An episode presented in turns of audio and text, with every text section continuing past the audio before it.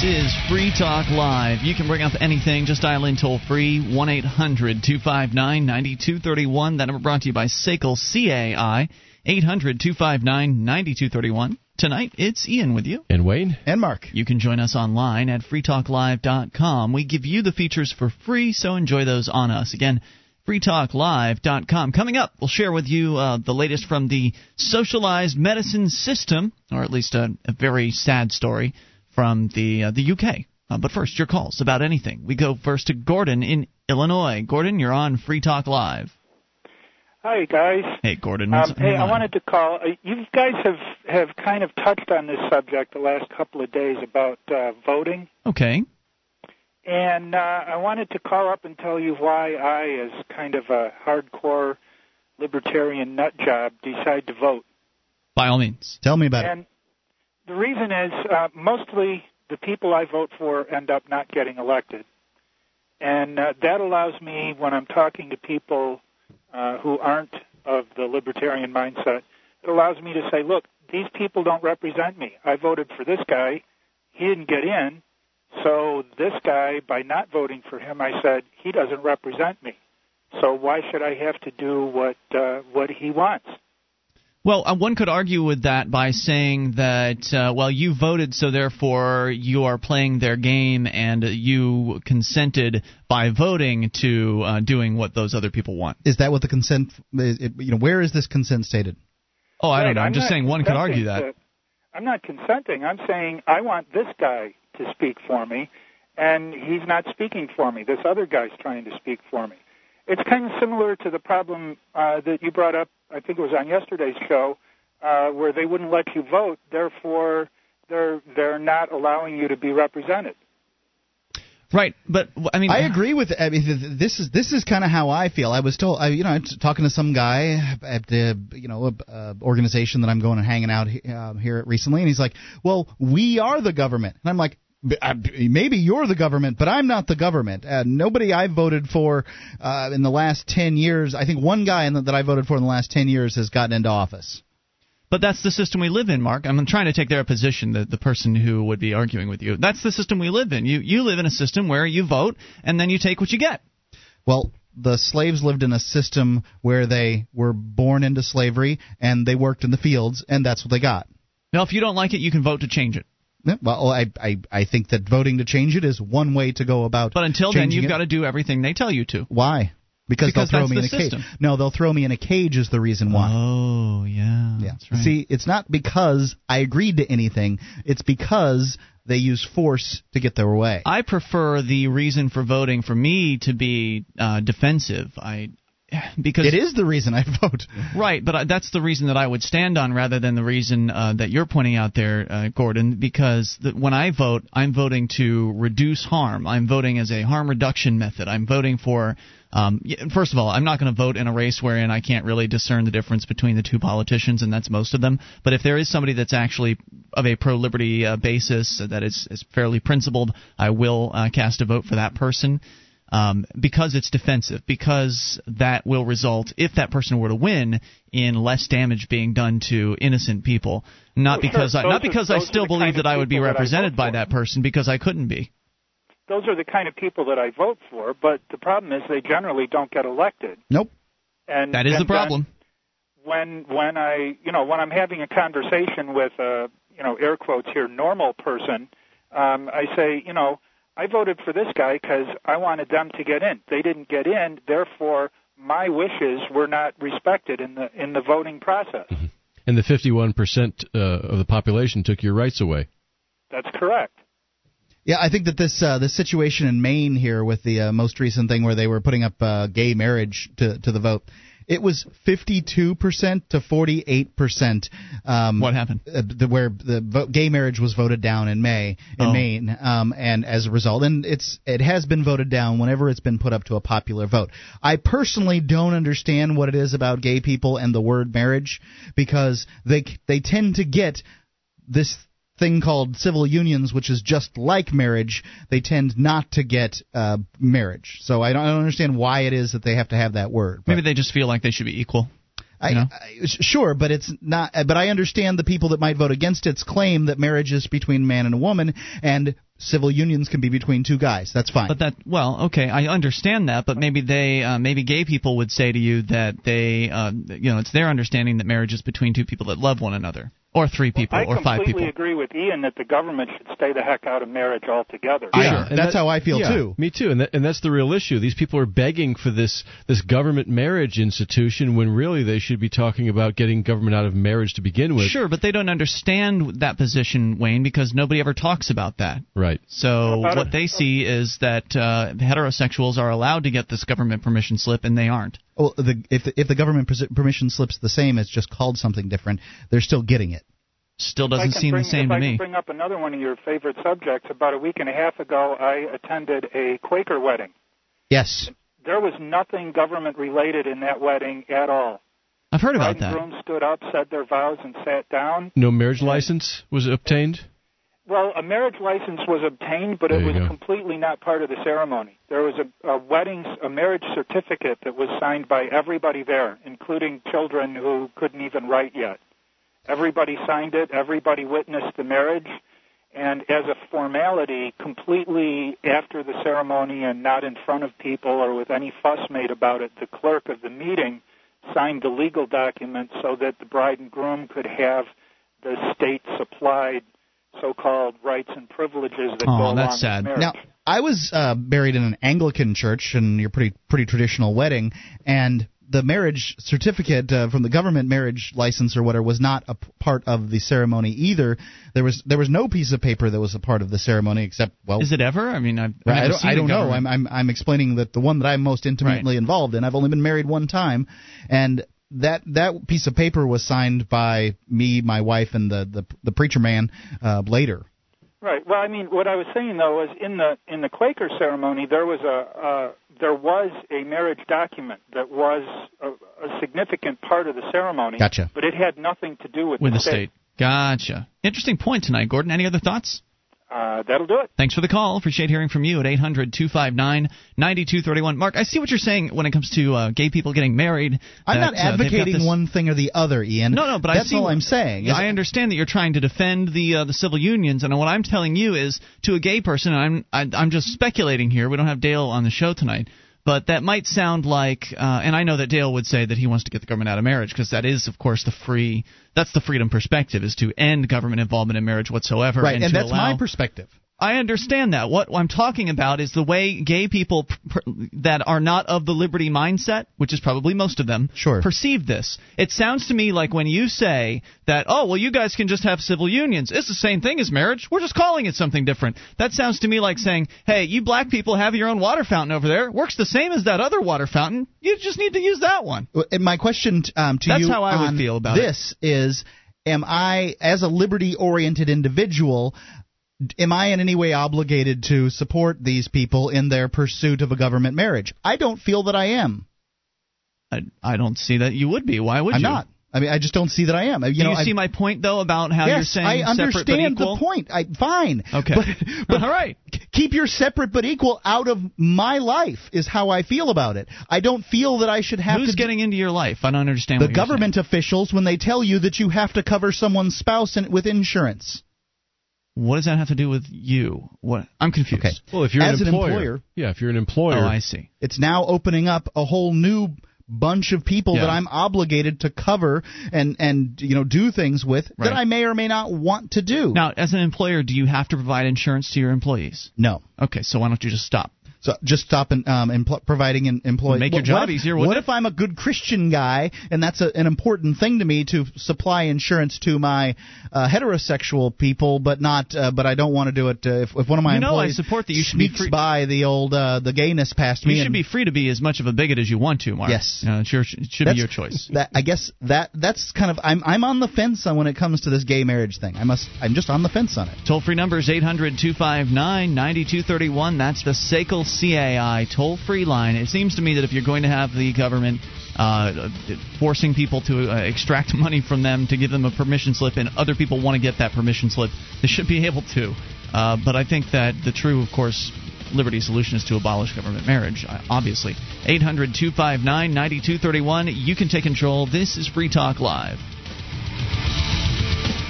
If you're paying more than $14.95 per month for DSL, you are paying way too much. It's time to make the switch to DSL Extreme, the nation's number one internet service provider. DSL Extreme is fast, and at $14.95 per month, it's cheaper than dial-up. Plus, you get free spam protection, a free modem, and 24-hour a day free local tech support with no setup fees. Some restrictions apply. Call 1-866-2-GET-NET. That's 1-866, the number two, GET-NET. Or go to DSLExtreme.com.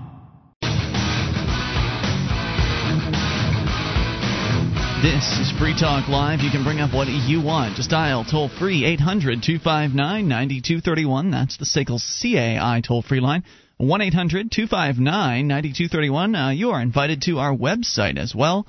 And we have live streams, a broadband version of the show, a dial up version, a webcam, and the brand new Free Talk Live listen lines. It's all free for you at listen.freetalklive.com. That's listen www.freetalklive.com. You can intern and film in alternative media with the IHS Production Internship Program. It offers paid internships paid internships mm-hmm. at production companies that are making films, documentaries, online video programs, and more. The program includes a week long interdisciplinary IHS seminar, a stipend, and a housing allowance. Uh, applicants at all levels of experience are encouraged to apply. Placements are available during the spring, summer, and fall. Apply for a spring placement by November 15th and for the summertime by February 15th at libertarianinternships.com. What a great opportunity. Paid internships of a liberty oriented perspective thanks to the IHS. Head over to libertarianinternships.com. As we continue here, we will take your calls about what you want, but in the meantime, we'll travel over to the UK and take a look into the national health system, as we like to from time to time, uh, because there are always. You can just count on socialized medicine to crank out tragic stories of people being mistreated, inhumane hospital conditions, and just awfulness, and especially when it comes to the elderly. Because, well, as it turns out, the government doesn't have an incentive to really take care of the elderly patients that they uh, that they bring in.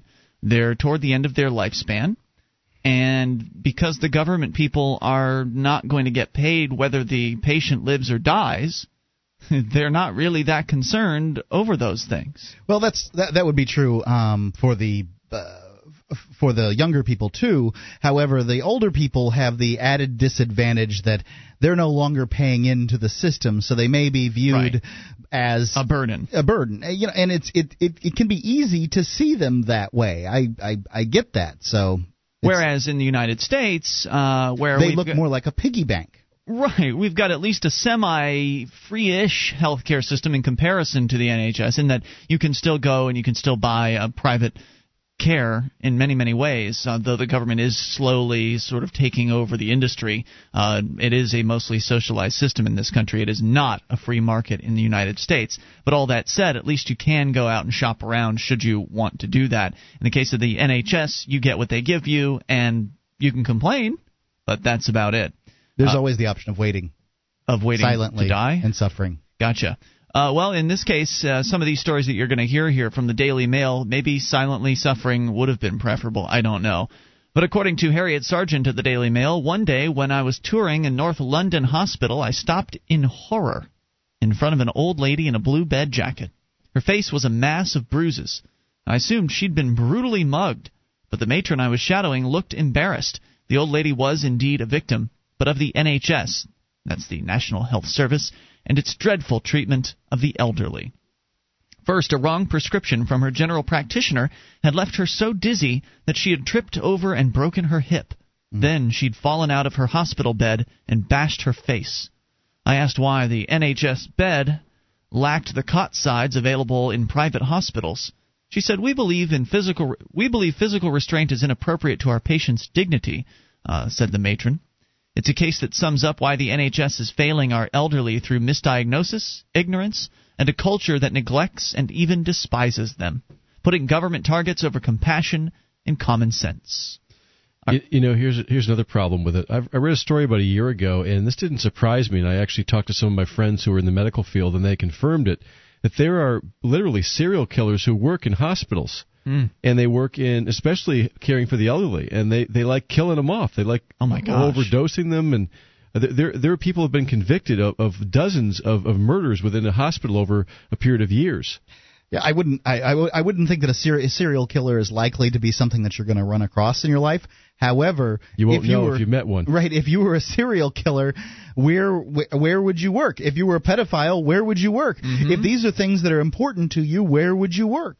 Especially when there's no incentive to take care of these people and lengthen their lives. Right, and who's really going to right? If there's no incentive to take care of them, who's going to really have the incentive to investigate too heavily if they pass away? Sure. If and if if it's your mother and you want to investigate, what kind of if it's hard enough to investigate a private company, try investigating the government. Yeah. Tell tell me how that goes. She says, I remember the poor bruised woman when I read the horrific results this week of the Healthcare Commission's investigation into conditions at Staffordshire General Hospital. Hundreds of patients there, most of them elderly individuals who, in any civilized society, would expect to be treated with dignity, respect, and compassion, may have died because of appalling care, according to this, uh, the Commission. The litany of complaints from families of the hospital's victims should shame us all. Patients so thirsty they were forced to drink from flower vases, wards described as war zones, people given War zones. wrong medication or none at all, while others had to lie in soiled sheets and sick people left in A&E, not sure what that stands for, uh, covered in blood for hours rather, covered in blood and without pain relief. True, the problems didn't didn't apply exclusively to the elderly, but they were by far the most numerous among patients to be treated with such callous disdain. And perhaps the most disturbing fact is that far from being an isolated incident, if you are old and a health service patient anywhere in the country, you suffer more than any other patient. And why does the NHS seem to hate the old so much? A recent survey of 201 doctors by the British Geriatric Society found that 7 out of 10 specialists believe the elderly are less likely to receive a proper diagnosis and essential treatment than are younger patients. Almost half of the doctors believe the health service is institutionally ageist, and more than half admitted that they were worried themselves about how the NHS would treat them in their old age. Now, these are the doctors. These are the doctors themselves. for the NHS saying Crazy. this. They are saying that the institution itself is ageist, and of course it is, for the reasons we were just talking about. The young people in the in Great Britain are the ones paying taxes, so it makes more sense to keep them satisfied. It makes more sense to give them the treatment that they're expecting to receive, at least on some level. Uh, and, and indeed, this is what we hear from people that are calling us from places like Canada and other places where uh, they've had socialized medicine and they've had a good experience. They'll tell us that this this glowing story about how wonderful it was to be able to visit the hospital and to not have to pay anything. Absolutely, it, that and that happens in the United States too. We call it insurance. It's free. Unfortunately, it crea- it has created a problem here in the United States um, in that people think that they can go get free health care, and uh, you know it, it's a it's a problem everywhere. And the I think that the issue that comes into play, and I'm not backing up insurance companies here, but at least if you're dealing with an insurance company that uh, is is screwing you around, you have the a opportunity to pay for service elsewhere in some manner or another. I understand you paid for the, the service and you should get it. However, you can also take them to court and all that other stuff. Try suing the government. the NHS, right? Right. The, the government doesn't have the same incentives that a, a private company does. And the private companies are still pretty bad, but they're not as bad as government. Your satisfaction will never be guaranteed with the government healthcare system. You'll just get what you get, and you'll take it. Whether you like it or not is up to you. 800 259 9231. There's more to the story here about how the elderly are treated under the national healthcare system in Great Britain. It is a story that one should take close to heart if they are somebody, if you are somebody who supports the idea of government run healthcare. 1 800 259 9231. You can bring up whatever you want. Maybe you've got a story in relation to this. It's Free Talk Live. This Your Family Today tip is brought to you by NestleFamily.com, where nourishing healthy, happy families is filled with fun. Avoid worrying your child about foods she should and shouldn't eat when she visits friends by providing her with a healthy snack as a gift to the host. That way, she can decide to eat what you've sent without feeling isolated from the other kids. And if she decides not to eat it, that's okay too. For more tips like these, visit us at parenthood.com slash yourfamilytoday.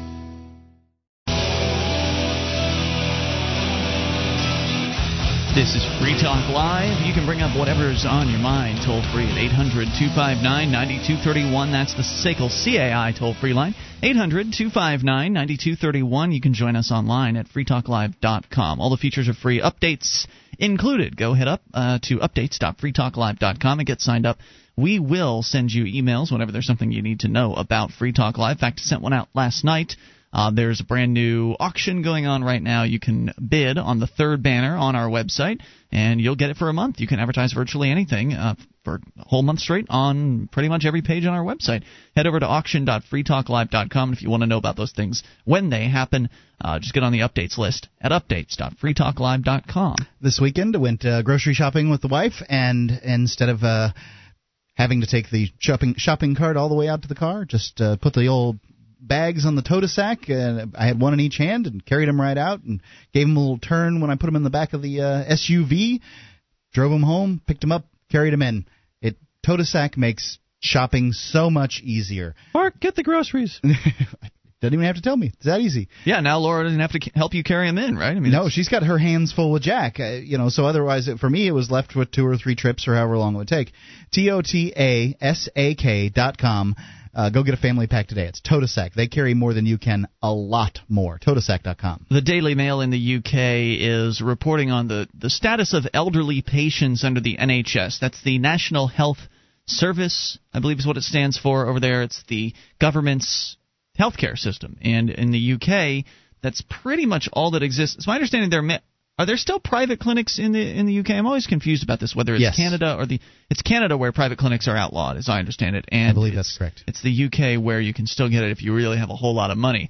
But uh, most people are taxed to the point where they can't afford the private clinics, so they have to go to the NHS, which results in well horrible, horrific things happening to elderly patients. Indeed, a survey of 201 doctors within the NHS found that 7 out of 10 specialists believe the elderly are less likely to receive a proper diagnosis and essential treatment than our younger patients, and almost half of the doctors believe the health service is institutionally ageist. More, uh, most staff strive to treat patients with care and skill, and there's a huge number of, of them whose dedication and professionalism can only be admired. But I spent a year researching a report on the NHS, and I witnessed how the service betrays the elderly at every level. It seems neither they nor the most common illnesses excuse me, it seems neither they nor their most common illnesses are it sees neither they nor their most common illnesses as a priority. I got it now. This is extraordinary because the elderly are at the core business of the NHS, and that's such a mistake. That statement right there. The NHS isn't a business. Businesses are interested in interested in serving their customers. Businesses want to uh, promote their image in a positive light. They want people to, when you hear their business name, whether it be Coca Cola or you know whatever the business is, Free Talk Live, they want you to think good things about them. So you'll tell your friends, and so you'll say good things about them. So your friends and family will go and patronize those businesses so they can stay in business the government bureaucracy, whatever you're talking about, whether it's the health service or whether it's ju- the judicial system or whether it's the police department, they are not a business. I know the court will say whenever you're in court they'll they'll say things like, "Well, do you have more business with the court?" And it's just so it's just so misleading. You know, it's it suggests as though it is a business, but it's not because it's not voluntary. People are forced into this you know, I, I used to work at a uh, gym. Uh, I was a you know did personal training and, and sold memberships, and I can imagine that it would be just like uh, working at a medical center with with old people. In the uh, at the gym, you know, old people were more work. They required instruction on how to use the machines. Mm-hmm. Um, they often, uh, you know, they, they just weren't in as good a shape. They would require, you know, more per- personal training sessions, which I would sell them and make money on, um, and then provide that service in the hopes of selling it again and making more money on it. Whereas in an institute, in, in an organization where they're not making money on these people, then is all they are is the burden because personal training Correct. sessions are a lot of work. Yeah, the term burden is what I was going to use because the story goes on to say that they occupy nearly two thirds of general and acute hospital beds and account for half of the recent growth in emergency admissions And Britain is getting older. By 2025, the number of people over 80 will have increased by about 50%. And their birth rate has declined sharply too, which means there's less young people paying into the system. Oh boy. And a lot of older people who need the services and the money's not really there for them when they need it most. So if the budget isn't available, then that means it's likely that the elderly will become uh, treated even worse than they are today. Yes. Sure. If you can't afford it, you can't afford it, right? And that's true throughout Europe, Japan, even in America. If, if it weren't for immigration, America would only be about one or 1.5 to 1.6 children per couple. Simple demographics aside, it seems almost beyond comprehension that those who enter the NHS, those who choose a career for caring for others, are actually denying civilized treatment to an entire swath of the population. It does seem that way, but for us, at least from our perspective, understanding what freedom is all about and understanding how government has uh, any government program you can look at will essentially create unintended consequences. For us, we see this as just the way the system is. This is just how it works because of their lack of incentives. They don't have the incentive to take care of people appropriately because if those people die, they're pointing out that they have over uh, over two thirds of general and acute hospital beds are filled with elder, elderly patients. Sure. Who's going to cost more to take care of? Yeah. Who's going to, I mean, just think about the demographic cells. Who's going to cost more? What costs more? People that are in the end, end of their lives or people who are in the middle of their lives? Obviously, um, you know, they're, they're, they're going to have to cut costs somewhere, and they might as well cut them on people that are going to die in six, nine, uh, months, a couple of years anyway. That's Right. the way they see it. Saving their lives gets them what? What does it get him Besides a good newspaper article. You know, maybe, and, and of course, it's it's not likely that uh, a newspaper article will, will be written about all the elderly's lives that were saved. And if there is a newspaper article written about one that is like the one we're reading here, uh, if it, if there's an article that is criticizing the hospitals, it doesn't matter. They can always just come out and say how shocked they are by these treatments. Uh, they're shocked by the uh, the conditions, and well, we promise we'll do what it takes to ma- to to you know shape up. Which is, of course, what all government bureaucracies will claim when they're caught red-handed doing something naughty whether it's uh, the America's FEMA uh, that was uh, d- just treating people awful, uh, awfully during the Hurricane Katrina debacle, or whatever. Whenever you catch them doing something naughty, they always come out and say, "Well, we are so sorry, and we rest assured this won't happen again. We're going to do the, we're going to restructure our government bureaucracy, uh, and it's going to be the largest restructuring the NHS has ever seen in the last 20 years. And don't you worry, we're going to replace the head guy, uh, and we're going to restructure, and everything's going to be fine." And I heard recently, um, I believe it was on the radio, that they were talking about FEMA and all that stuff, but that was under the Republican administration.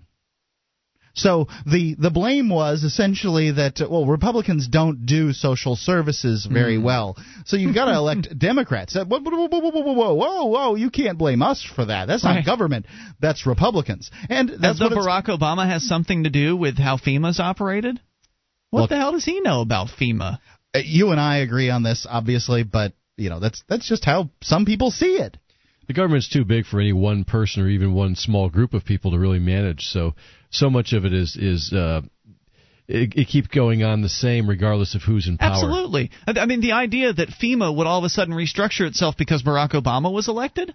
No. That doesn't happen. Those bureaucrats are the same bureaucrats they've been for the last however many years Yeah. they've been there. Same people, same pensions, Surely we should. same rubber stamps. Back to the Daily Mail. Uh, surely we should, as a society, care properly for those who in earlier years have nurtured us and who now need our help. Sure, that sounds great. Throw mama from the train. What kind of people have we become that we simply discard our elderly as an inconvenience because they get in the way of government cost cutting Oh, oh, oh, and I performance targets? I know what kind. Socialist kind. Worthless People that are eaters. incentivized by government programs. Well, it's she's using uh, collectivist speak, saying that Yes. we've become this, we've become that. But earlier, the the statement that she makes is that well, she thinks that we should care for the elderly. So she's probably not the only person who believes that the elderly should be taken care of in the UK. It's just that what you want and what you get from a government program are completely different worlds. But you can see this coming. For example, about a month ago, there was a Newsweek article called "The Case for Killing Granny,"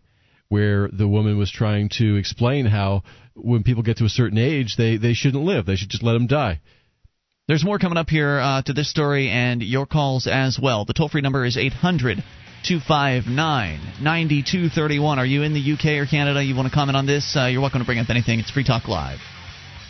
Listen up for something free from Ruger. From now until the end of the year, buy any new Ruger bolt action rifle and receive a free Ruger branded Carhartt jacket, both made in America. For more information, go to Ruger.com slash Carhartt. That's Ruger.com slash C A R H A R T T. Ruger rifles are known for their rugged reliability, handsome style, unique design features, and represent the best value in rifles. Go to Ruger.com and check out a Ruger rifle today. This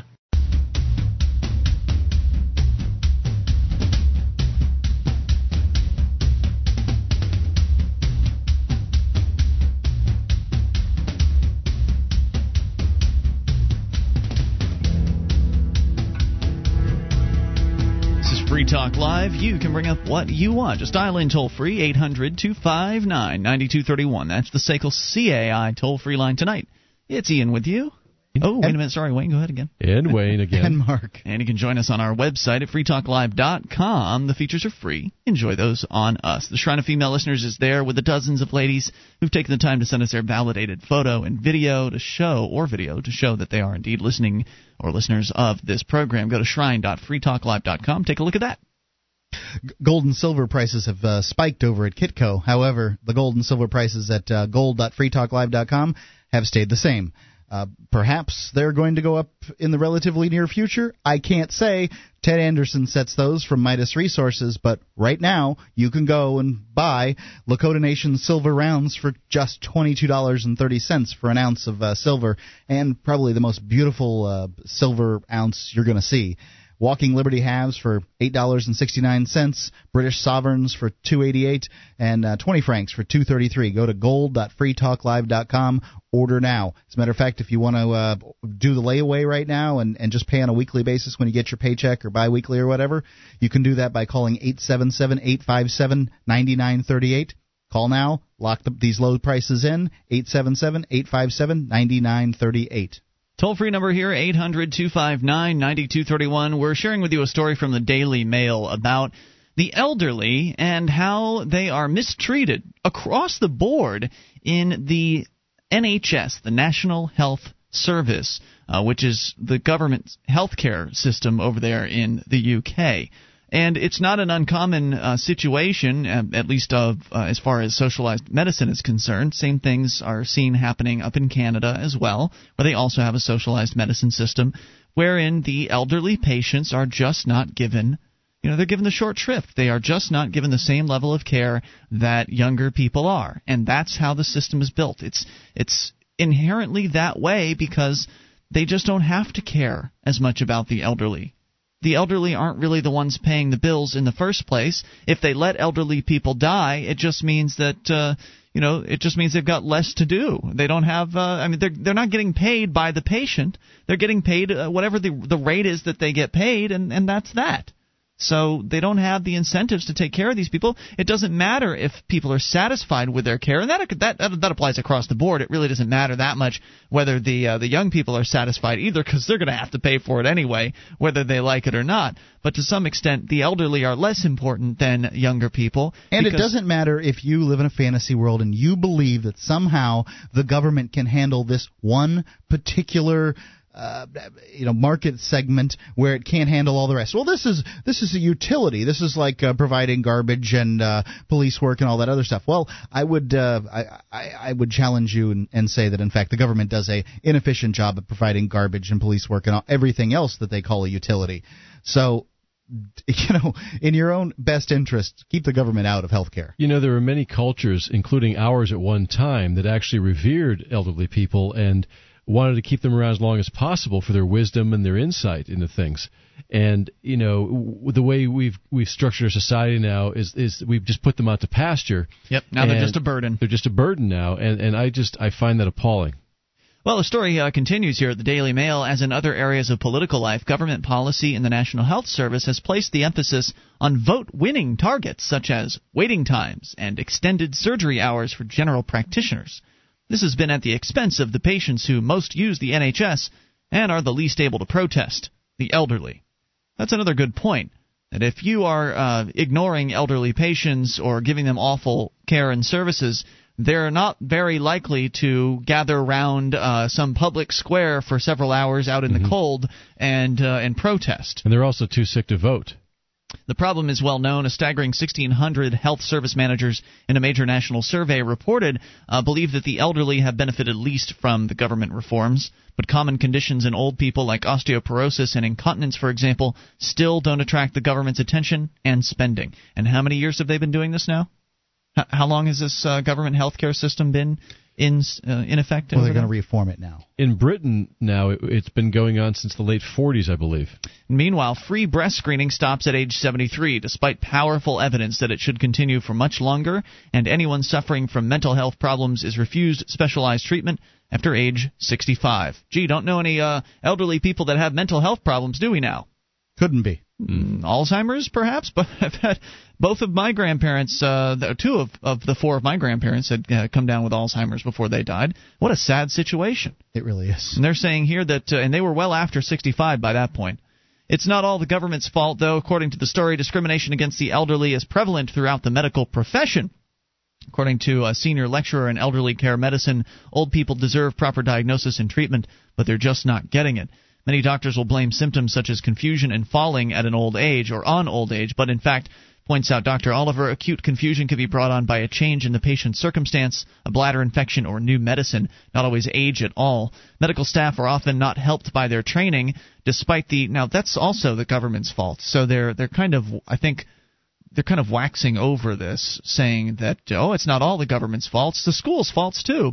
but the schools are training them to work at the government. Uh, The government schools are training them to work at the government facilities. Right. Despite the increase in elderly patients, half of medical schools lack a geriatric medicine department. Well, if you're training people to work in hospitals where the elderly aren't cared for, cared for, why would you train them on geriatric medicine? Doctors and nurses get only four or five weeks training in caring for the elderly. As Dr. Oliver says, old people are core users of the NHS services, but they are still not high up on the agenda, nor are they popular with many members of medical staff. In surveys for the Royal Society of Medicine, students declare openly that they do not wish to work with old people. But the uh-huh. sheer number of old people using NHS means that most of them will have to. However, many of us want to be how many of us rather want to be cared for by a doctor who has little or no interest in our ailments. Now that in The reason that they don't have any interest is because they're not incentivized to have the interest. Right. I'd like to uh, to make a case in point. I'm from Sarasota, Florida, uh, actually Bradenton, Sarasota area, and I'll tell you what, the doctors and medical professionals there are very interested in dealing with old people. And as a matter of fact, there's more doctors there than than there are in most places in the United States. I mean, I Because there's a lot of old people Because there. there's a lot of old people. There's people. also a lot of rich old people down there, though, too. Right, and that's sort of the, the the thing here is you're, you know, the government's already bled most of these people dry, and uh, you know, so they they don't have any money, and, and th- it's the old people that need the services of the medical practitioners. You don't have this same scenario going on in the United States. The old fashioned matron used to be the patient's advocate. She had the power to oversee all elements of a patient's care and take responsibility for their well being. But the modern matron, an invention of the current government, lacks clear authority at a ward level. Some, through ch- sheer force of personality, manage to do an excellent job, but too many fail to ensure that even basic care is provided. And it's the elderly patients who suffer. Busy ward staff don't consider helping an elderly person to eat a priority, and so six out of ten older people are at risk of becoming malnourished while in a hospital. Now, when I've been in hospitals, and it hasn't been very often, thank goodness, or visiting people in hospitals, it's usually the food that yes, is fairly well received. Uh, food in hospitals around here is is decent. In fact, uh, my grandmother used to go to the hospital when she was healthy to eat, just because the food was so good down in Florida. And they're saying here that in the the case of the the, the government hospitals there, that they're uh, they're not doing a very good job with the whole feeding people thing. You know, one of the most basic, necessary forms of getting Keeping- from day to day. And keeping people healthy. Right. Uh, so there was an older lady that she had encountered uh, that was lying on a stretcher. Apparently, uh, she was kind of getting ignored to some extent. and had been given a blanket at one point every time she turned over. However, it had fallen on the floor. Uh, the story says that she had not been given anything to eat. She'd arrived at 10:30 p.m. the previous evening. It was now lunchtime the following day. The older lady said that she had not been given anything to eat and she had not yet had a wash either. So, busy ward staff don't consider helping an elderly person to eat as a priority. Patients complain to me all the time about the food. In one ward, I saw an old man wearing an oxygen mask and sitting in bed staring disconsolately at a wash bowl sitting on a bedside table covered in detritus. Next to the wash bowl lay his uneaten breakfast. A nurse, who should have helped him to wash and eat, had simply abandoned him. Indeed, many of the nurses I saw seemed indifferent or helpless, and the fact that so many of our elderly are going hungry on our wards unnoticed is an appalling indictment of the NHS and its attitude toward the old. No one is asking that old people should get privileged treatment, but they should get their fair share of resources and care, as the case of Staffordshire General Hospital shows all too graphically. This simply is not happening. Especially since they've been paying into it their whole life. Yep. 800 259 9231. That's the SACL CAI toll free line. Oh, but don't worry. They'll get it right here in America when the government takes care of uh, the, the healthcare system here because Americans are compassionate, unlike those redcoats. We do socialism right in America. All right. 800 259 9231. It's scary stuff. More coming up. Hour two's on the way. Free Talk Live. Attention, all active duty members and veterans of the U.S. military. Your proud service to your country entitles you with the right to participate in special VA loan programs with benefits not available to the general public, like the ability to purchase a new home with no down payment or mortgage insurance, or refi with cash out up to 100% of your present home equity with less strict credit criteria. You are entitled to these benefits. Review them online at varadio.com. This is Tim Lewis from iFreedom Direct and a veteran of Operation Iraqi Freedom. I want you to know that as a member or veteran of the United States military, you've earned special rights and privileges. On your feet! And get the details at varadio.com. iFreedom Direct Corporation is a private lender approved by the VA and licensed in most states. In certain states, certain restrictions and limitations apply. For a current list of licenses, disclosures, and all benefits, go to varadio.com. varadio.com.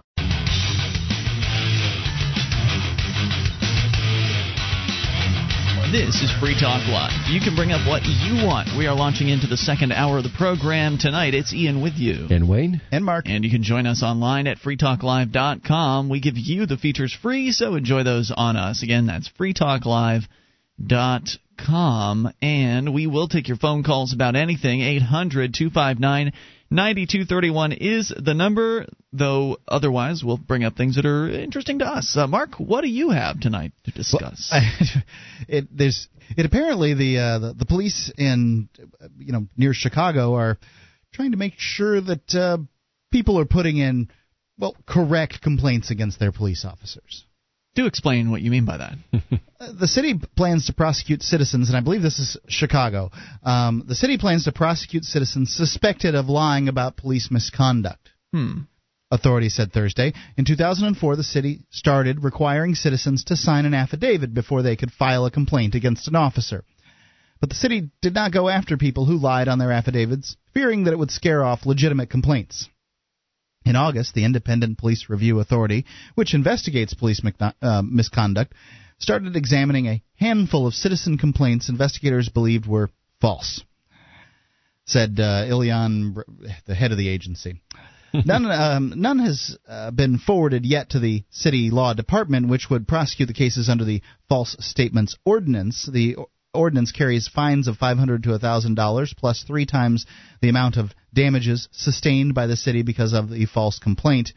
Um, so apparently, whatever money they spend on bureaucrats to investigate these things, they they charge the person who sw- swears to the affidavit. Hmm. Now, can you imagine somebody swearing to an affidavit and it was false? I mean, it just it just seems odd to me um, that that people would do that. I don't know. This hmm. seems more like a tactic to uh, stop people from complaining against officers. It does seem that way, but at the same time, I can kind of understand that you don't want people to be wasting uh, resources necessarily on uh, stuff they've made up. Sure, well, that's true. But sometimes police also false uh, file false charges against citizens too. Yeah, and there's no punishment for them for that. that Wh- what are the um, what what's the the likelihood that uh, a police officer is going to be found guilty of whatever it is that they're investigating anyway? not very likely. Okay, so everything that they find that they're not guilty of, they could just call false and then go after the people that filed them. And then how many people are going to file complaints after that? Great point. So, I mean, it's that's it. One of the ways that investigators are debunking complaints against police is by checking tracking devices in squad cars to see if the officers were where the citizen claimed. The law department is also taking a more aggressive stance in defending lawsuits against officers, not automatically setting small value cases. That strategy was also launched in August. Is it possible that you got the number wrong on the police on the squad car that you're reporting or Yeah, whatever? possible. You know, uh, any any variety of things can happen that could cause it to, to be. Oh, this officer wasn't there. Sorry, you're going to get charged. What? You yeah, know, that's a good point. I got the police co- squad number wrong. I got the. Uh, how many officers do you have named Smith? I don't know. So what you're saying is that this is basically going to intimidate people even further into not filing a complaint.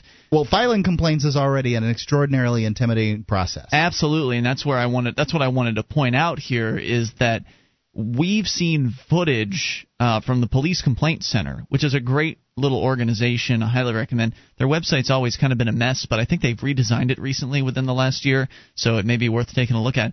Police Complaint Center is a, a an organization that was founded by Diop Kamau.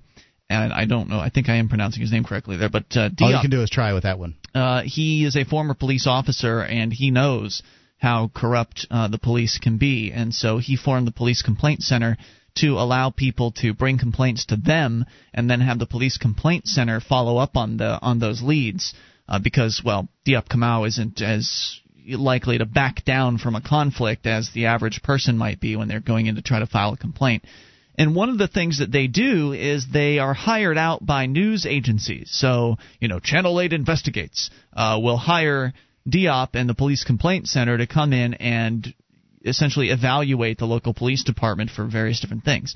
So, one of the things they did down in Florida, and they've done this, I think, in other places across the country, but what they'll do is they will send in a guy with undercover camera, and he'll go into police departments, and they'll go into several. They'll go into different departments in different uh, towns and cities, and they were testing down in Florida to see what's it like if you want to file a complaint.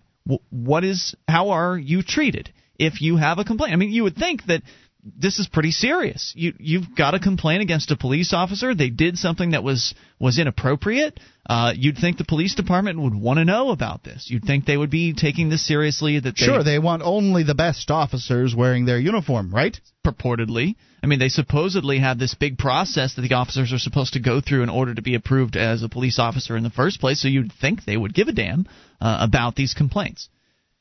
Well, as it turns out, now I don't have the statistics in front of me because this, you know, just came up. But uh, at the police complaint center, you can go and you can watch the news packages that came out of their uh, undercover operations. But it turns out that at, at uh, a significant, I believe, was a majority of the police departments that they visited, the individual that was looking to file the complaint was intimidated. They were essentially refused the option of just taking a complaint form and, and going home. Yeah, you can't just take a complaint form and go home and fill it out in your own time or whatever, Right. so that you can get everything proper and In- right. in they want to put pressure on you. Correct, correct. And in many cases, the departments claimed they didn't even have a complaint form. That you'd have to go and sit Sorry, down no with complaint the, forms here. You'd have to go in and, into some room into an interrogation chamber basically with a, a lieutenant or the sergeant on duty and have them interrogate you about uh, the individual that you're you're complaining What? You don't want to do that? Well, you must be, have something to hide. Right, right, and and and that was the attitude of a lot of the cops is that uh, that that the guy that was coming to file the complaint anonymously, basically, was uh, was a troublemaker, and that uh, they would they would intimidate him and they threatened him with arrest, and in one case they uh, they slammed him into uh, one of the plexiglass areas that they have, and they, they like pulled him and slammed him and and, and roughed him up. Uh, it was just absolutely awful. I think in one case they arrested him. I mean, Yeah. Now this is this is a guy who's gone in to get a complaint form. That's all he's done. He hasn't complained. and he, didn't want to give his anything. name. He Right. didn't want to give his name. and and they beat him up. So, uh, so just to you know, just to give you a little taste of what it's like already, and and these are many you know smaller departments in in Florida as well as larger departments uh, also. But just to give you an idea of what it might already be like in Chicago to try to go and file a complaint against these police, it's probably already an intimidating process. And now they're basically adding intimidation. They've already added intimidation by f- having somebody sign a sworn affidavit threatening them essentially with uh, some sort of consequences if they're found to have been lying. Now they're actually looking at going after them if they believe that they're lying. But if you file a complaint against somebody, if you file a complaint against a police officer saying that officer so and so roughed me up, but you don't actually have any proof of that, then does that mean that you're a liar? Will they determine that you're a liar because Officer so and so disagrees with your complaint and there's no video or audio of the event happening, and so therefore, well, we believe that you're just harassing the officer, and so we're going to charge you with filing false a false claim? Yeah. I mean, what what kind of level of uh, what kind of onus of criteria will they put on this? Well, on if, somebody, if somebody's roughed up, there might be some physical evidence you can take photos of after, but it's still difficult if you don't have video. right? Because then how do you prove it was the officer, and et cetera, et cetera? Not to mention that they do uh, like to keep you in jail for the amount of time that it takes you to heal up. I mean, that's a it's a common Yes. practice. so, uh, is there more to the story, Mark? You said that was that was That was it, right? that was it. So now they're intimidating people even further because if you were to go in and file a complaint, it's very unlikely that anything would ever come of it in the first place. Because, as we pointed out so many times, the thin blue line, this brotherhood as they call it, the police, they stick together and they protect their own. So even if you do have evidence in many cases, it's overlooked, it's ignored, it's brushed aside. Uh, if and if you don't have evidence, then it, you're not going to get anything out of your complaint process. And it's just going to go into their file, and that's going to be that. By and large, when these citizen uh, groups that they have out there to, to investigate the police, it seems like they just, you know, they, they take the police's word over everyone else's, and that's just what they do. Well, it's not the citizen groups; it's the uh, the police investigations. The, the, the, Well, but the, these this one in this case, um, there, there's still those the citizens groups don't do seem to rubber stamp these things. right? I think that they're a better idea. I'm for them over just police investigators. However, you know, police investigators that, that work in the same offices as these guys, it's crazy. Toll free number tonight, 800 259 9231. That's the SACL CAI toll free line. You can bring up anything. Since we're on the police as a topic here, what happens when your house is burning down and you go to the police for help? You'd think they would jump in and help you, right? The well, fire department's supposed to do that, right? Yeah, but the police were there. Maybe they could have done something. Free Talk Live. Register now for the Republican Liberty Caucus of New Hampshire's Liberty in 2010 reception. Dr. Thomas Woods, the New York Times bestselling author of Meltdown, will be explaining the economic crisis and the role of the Federal Reserve. Successful investment fund manager Larry Lepard will share his perspective on the meltdown, including advice on how to protect your investments. Proceeds will be used to help pro-liberty Republican candidates win their primaries in 2010. Register at nhrliberty.org. That's nhrliberty.org. This is Free Talk Live. You are invited to take control of the airwaves. Toll free number is 800 259 9231. That's the SACL CAI toll free line. Tonight it's Ian with you. And Wayne? And Mark, And you can join us online at freetalklive.com. The features are free, so enjoy those on us. Again, that's freetalklive.com. Take the StartPage.com seven day challenge. For seven days, use StartPage.com instead of your Big Brother search engine and experience the difference. You'll get search results aggregated from 12 major search engines, and unlike your old search engine, you'll have complete privacy inside of your search. Start the seven day challenge today at StartPage.com. I've been using it. I think it's great. It's StartPage.com. All right, 800 259 9231. Uh, All right, let's continue with your phone calls here, and then we'll talk about the fire department, or rather the police department, and how they responded to a fire. Uh, Clayton in Florida, you're on Free Talk Live. The Ian Wayne and Mark. Hello, Clayton. Clayton, you are on the air, going once. Clayton going twice. I hear something out there in the background. Anybody there? Going once, twice? All right, let's put him back on hold. Maybe he'll come back later. 1 800 259 9231. The uh, The story is from LewRockwell.com's William Norman Grigg. And it's uh, it's about what happens when you look to the uh, the the police to respond to a fire. Now I understand it's it's not their job to put out a fire, no doubt about that. But as fire erupted in his family's home in Kent, Ohio, 19 year old Michael Mikey Bartlett Jr. suffered two sets of injuries, both of them avoidable. His his ear, hand, uh, excuse me, head, back, and arm were burned as a result of his efforts to get his friends and family to safety. Once outside, Mikey suffered electroshock torture at the hands of armed tax feeders who were otherwise content to stand in subsidized stupefaction and watch the fire without bestirring themselves to help the victims. Shannon, Mikey's sister, had left the house before fire erupted. Seeing the house on flames and a knot of police simply standing around collecting overtime, Shannon approached Sergeant Ed Wheeler and asked, Can you guys help? Yes, ma'am, replied Sergeant Wheeler, dutifully springing into action at risk to life and limb. Well, perhaps that version took place in some alternative reality. Back in this dimension, Wheeler's behavior was just what we'd expect from a tax fattened bully. He laughed in my face, recounted Shannon, calling her an obscene name and then grousing, What the expletive do you think we're gonna do? At some point, Mike Mikey got crosswise with the donut feeders who treated him to a dose of electroshock torture, then handcuffed him and charged him with misconduct at an emergency and resisting arrest. both of which are cover charges for his real offense, which was contempt of cop. Or perhaps in this case, making the armed government drones look bad by actually doing something to help people in trouble. Mikey was confined to the Kent jail for nine hours before being arraigned, then detained an additional two and a half hours before being permitted to get treatment at the Robinson Memorial Hospital in Ravenna for his burn injuries. Mikey's dad, Michael Sr., says that although he's disgusted by the behavior of Kent's ahem, finest during that emergency, he believes that the world would be a worse place without police officers. Who Well- asked him that question?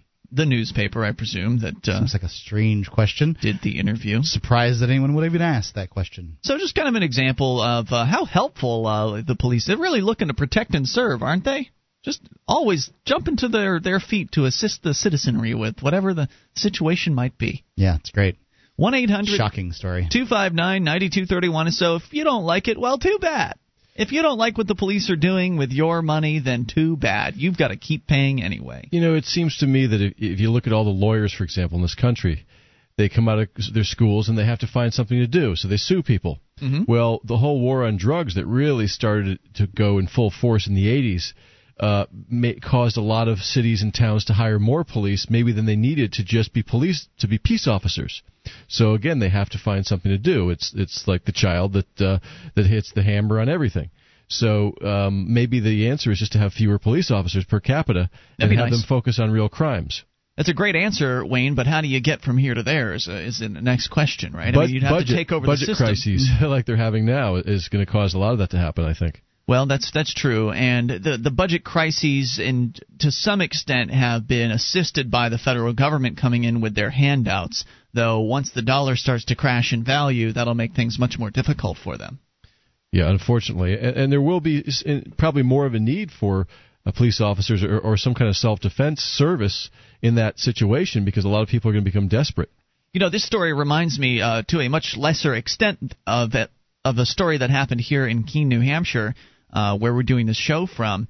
There was a uh, there was a 420 celebration going on on a. By the way, it's happening on a daily basis. Uh, people are smoking pot in Central Square in Keene uh, every single day. It's also happening in Manchester, by the way. But uh, in some of the early iterations of the celebration, there was one wherein a a person had broken down. It was it was very early because the police were still at the celebration. It was one of the first ones. And right now the police are not coming and the police have not come out for a long time. They only came out one day in the last month and that was for the the Pumpkin Fest. Their car broke down.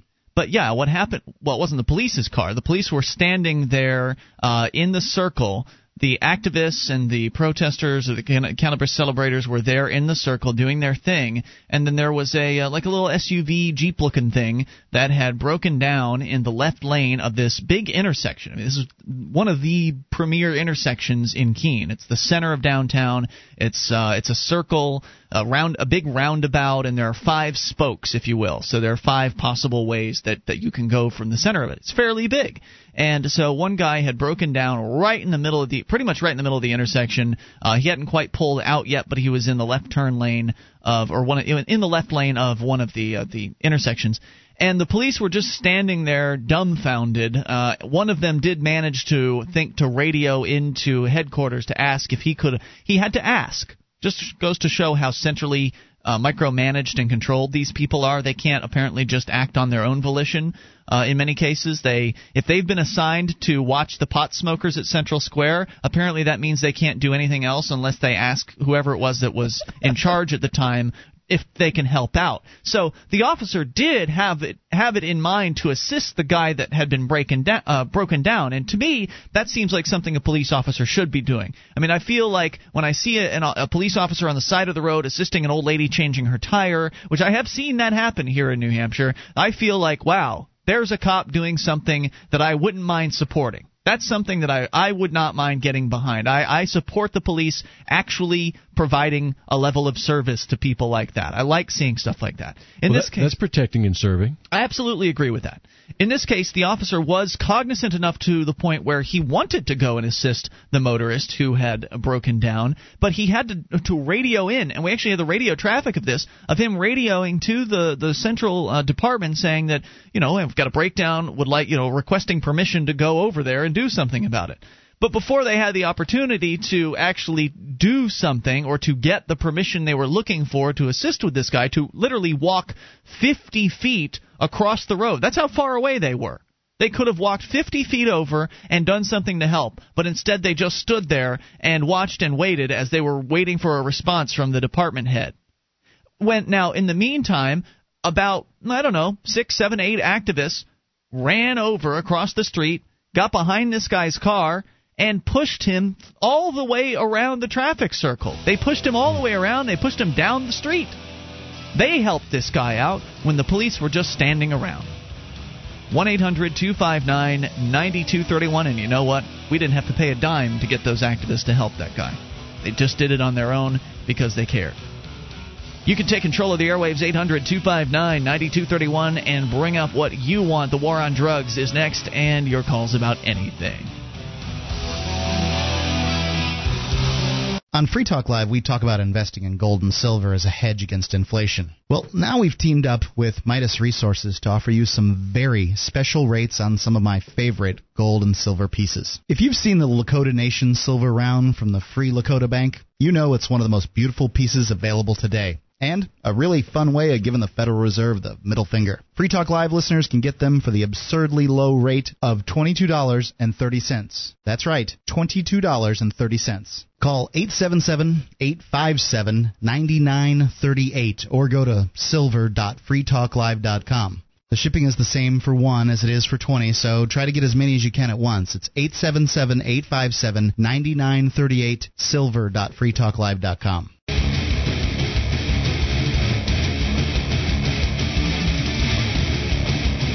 This is Free Talk Live. You can bring up whatever you want. Just dial in toll free 800 259 9231. That's the SACL CAI toll free line.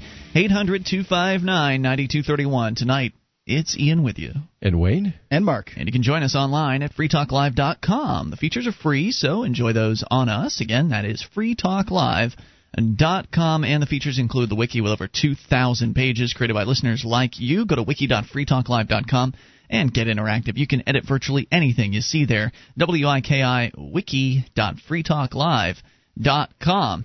Now, on the issue of the war on drugs, and it's one of my favorites, one of my uh, pet issues. I wish I didn't have to talk about it. I wish it would go away so that we could avoid, uh, so this country could avoid putting uh, 1.5 million innocent people, people who've never harmed anybody, in jail cells. But it seems like the government people are insisting on continue to uh, continuing to arrest more people as though they can arrest their way out of the so-called drug problem. Seems to me that all of the evidence points to the fact that that you'll never be able to arrest your way out, but nonetheless, they continue to try to. And what happens as a result of all of this enforcement as we pointed out earlier tonight, is whenever you've got a government program, it's very frequent that you'll see unintended consequences right? Whenever the government decides to do something, what ends up happening as a result of whatever the government decides to do is in many cases the opposite of their original intentions or just a failure of their original intentions. And in this case, another great example of how it is that the intentions didn't quite meet reality. The story is from the Associated Press, and that is that there's now a new formula for methamphetamine. Two liter soda bottle, handfuls of uh, cold pills, and some noxious chemicals. Shake the bottle, and the volatile reaction produces one of the world's most addictive drugs. Now, only a few years ago, making meth required an elaborate lab with filthy containers simmering over open flames, cans of flammable liquids, and hundreds of pills. The process gave off foul odors, sometimes sparked explosions, and was so hard to conceal that dealers often cooked their drugs in rural areas. And that's why you see a, a you see signs like billboards against meth in more rural areas like Montana, for instance. There are lots of problems with with meth making, uh, meth manufacturing up there. Not to mention the fact that it makes the house toxic. No one can live in it after that. But now drug users are making their own meth in small batches using a faster, cheaper, and much simpler method with ingredients that can be carried in a knapsack and mixed on the run.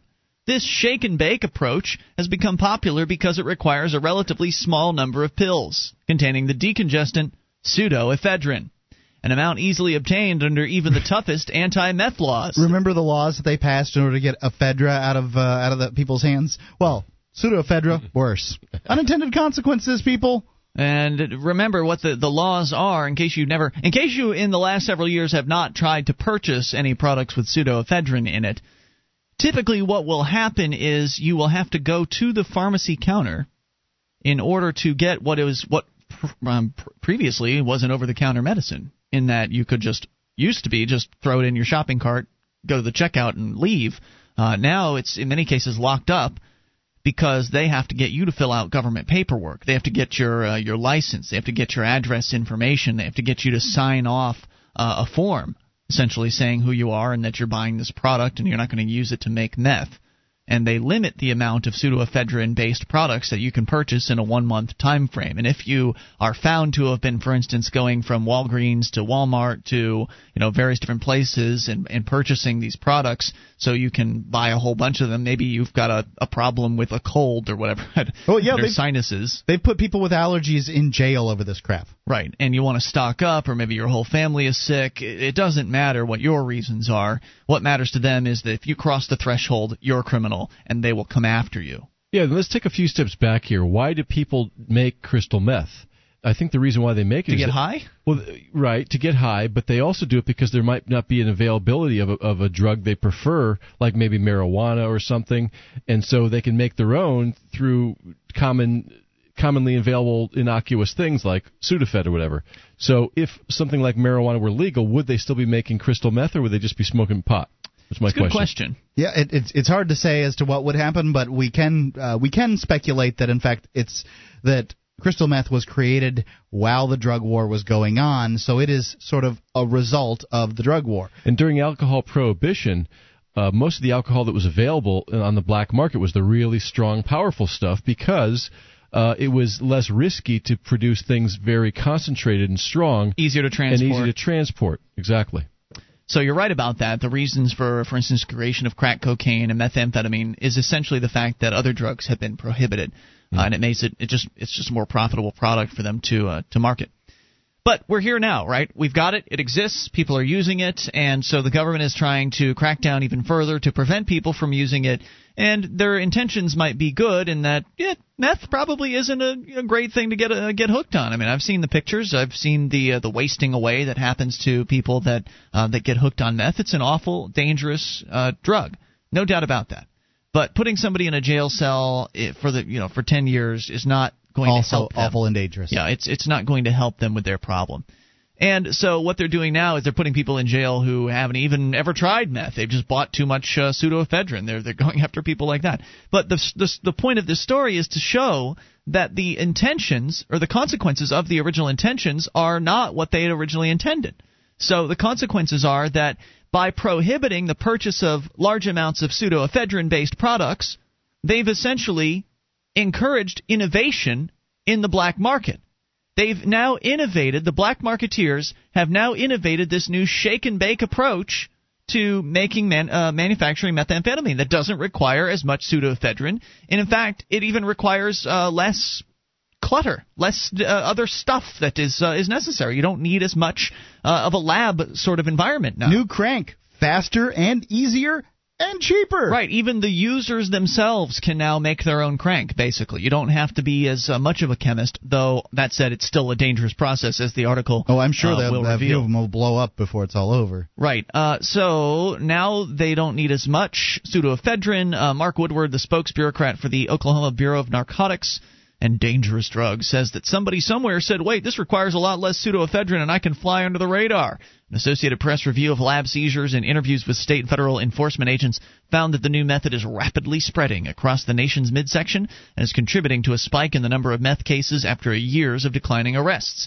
The new formula does away with the clutter of typical meth labs and it can turn the back seat of a car or bathroom stall into a makeshift drug factory. Some addicts have even made the drug while driving. The pills are crushed, combined with some common household chemicals, and then shaken in a soda bottle. No flame is required. Using the new formula, batches of meth are much smaller, but just as dangerous as the old system, which sometimes produces powerful explosions, touches off intense fires, and releases drug ingredients that must be handled as toxic waste. One of the uh, sergeants from the Highway, uh, Missouri Highway State Patrol says if there is any oxygen at all in the bottle, it has a propensity to make a giant fireball. You're not dealing with rocket scientists here anyway. If they get unlucky at all, they can have a very devastating reaction. One little mistake, such as unscrewing the bottle cap too fast, can result in a huge blast, say police. Oklahoma and other states have linked dozens of flash fires this year, some of them fatal, to meth manufacturing. Every meth recipe is dangerous, but in this one, if you don't shake it just right, you can build up too much pressure and the container can pop. When fire broke out in older labs, it was usually on a stove in a back room or garage, and people would just run. But when these things pop, you'll see more extreme burns because they're holding it. There are more fires and more burns because of the close proximity, whether it's on a couch or driving down the road. After the chemical reaction, what's left is a crystalline powder that users smoke, snort, or inject. They often discard the bottle, which now contains a poisonous brown and white sludge. Dozens of uh, reports describe toxic bottles strewn across highways and rural roads in states with the worst meth problems. The do it yourself method creates just enough meth for a few hits, allowing users to make their own doses instead of buying mass uh, produced drugs from a dealer. It's simplified the process so much that everybody's making their own dope, said Kevin Williams, sheriff of Marion County, Alabama. It can be your next door neighbor doing it. It can be one of your family members living downstairs in the basement. A typical meth lab would normally take days to generate a full size batch of meth, which would require a heat source and dozens, maybe hundreds of boxes of cold pills.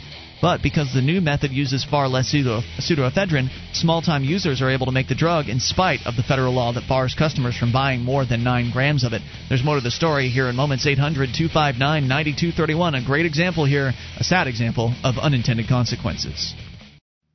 Free Talk Live amplifiers get access to higher quality archives free of commercial breaks and other perks. Join AMP for just $3 per month at amp.freetalklive.com. This is Free Talk Live. You are invited to take control of the airwaves. Just dial in toll free at 800 259 9231. That's the SACL CAI toll free line. 1 800 259 9231. Tonight it's Ian with you. And Wayne? And Mark. And you can join us online at freetalklive.com. We give you the features free, so enjoy those on us. Again, freetalklive.com. And if you like the show and you want to help support Free Talk Live, we would love to have you become an amplifier. For as little as three bucks a month, We'll take that money in and reinvest it into the show, get on more radio stations around the country, bring more internet listeners on board, expose new people to the ideas of freedom. If that sounds good to you and you want to get perks like access to the AMP only call in lines, chat room, forum, uh, the AMP only podcast, and more, go and get all the details and get signed up at amp.freetalklive.com. That's amp.freetalklive.com. Now is the time that you and your family need to be armed and trained to levels that exceed law enforcement and military standards. Front Sight provides just such training without any boot camp mentality or drill instructor attitudes.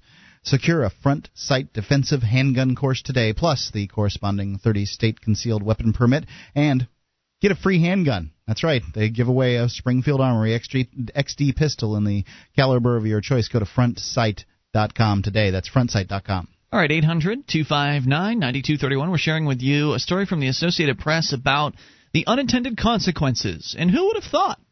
Who would have thought that there would be unintended consequences from this?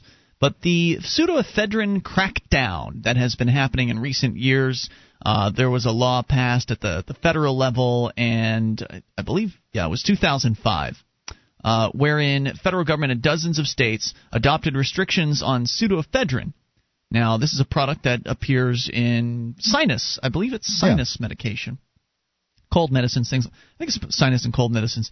But you could used to be able to just walk into Walgreens or your local drugstore and just buy this stuff. Buy as much as you wanted. Um, no problem.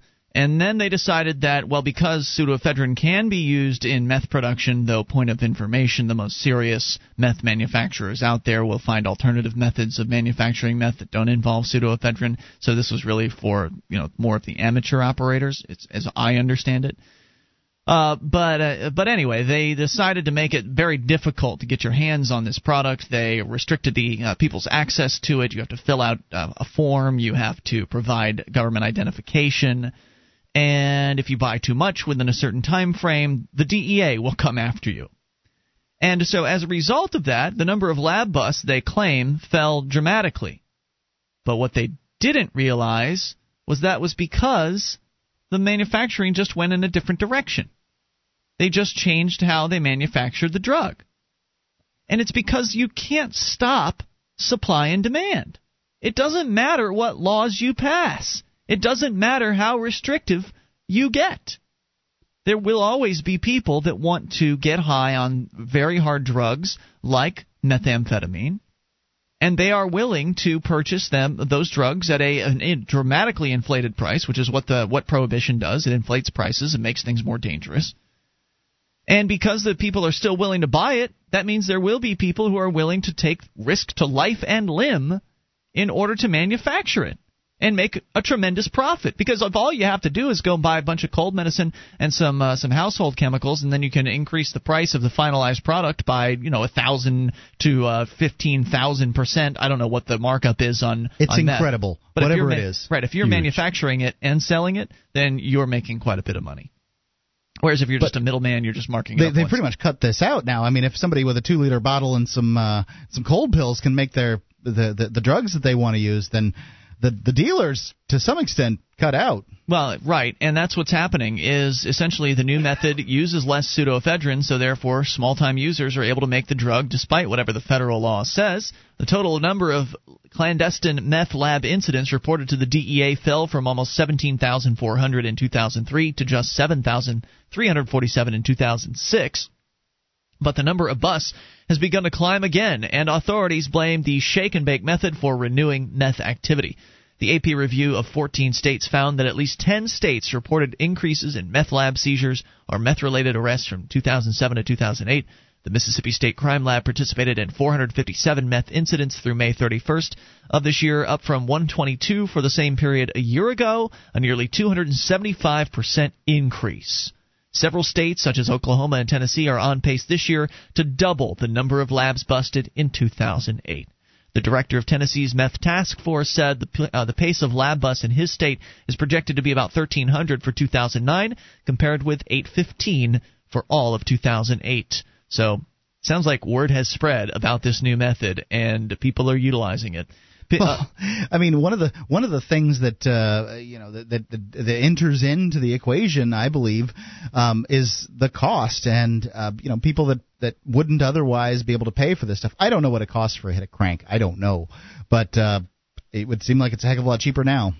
Some states lack a central database to monitor cold medicine sales, so meth cooks circumvent state laws by pill shopping in multiple cities and states, a practice known as smurfing that allows them to stay under restrictions placed on sales. Tracy Fruit, a special agent with the Kansas Bureau of Investigation, said law enforcement officials are becoming increasingly frustrated. There's no way to tell who is buying what unless we go from store to store to store and pull up our, uh, in our ourselves and pull up the records. Historically, rural states like Oklahoma, Missouri, and Kansas have been hotbeds for meth use because an important ingredient in the traditional method, anhydrous ammonia was easily available from tanks on farms where it's used as a fertilizer, but the new formula doesn't need anhydrous ammonia and instead uses ammonium nitrate, a compound easily found in instant cold packs that can be purchased at any drugstore. Data from the Justice Department and the DEA data suggest the method could only be in its early stages, and that shake and bake labs have been recently discovered as far north as Indiana and as far east as West Virginia. Uh, while many law enforcement agencies are just learning how to spot the new labs, other states are rushing to close loopholes in limiting the sale of meth ingredients. A Mississippi senator said that state's law forces buyers to show identification and make stores keep a log of cold medicine sales, but the problem in Mississippi is a lack of technology to instantly log purchases in a central database. You don't you have to understand that going you have to understand that going in that drugs are an evolutionary process, said former police detective and narcotics officer. That the day after we pass a law, they're going to look for ways to circumvent that. Gee, you think? Mm-hmm.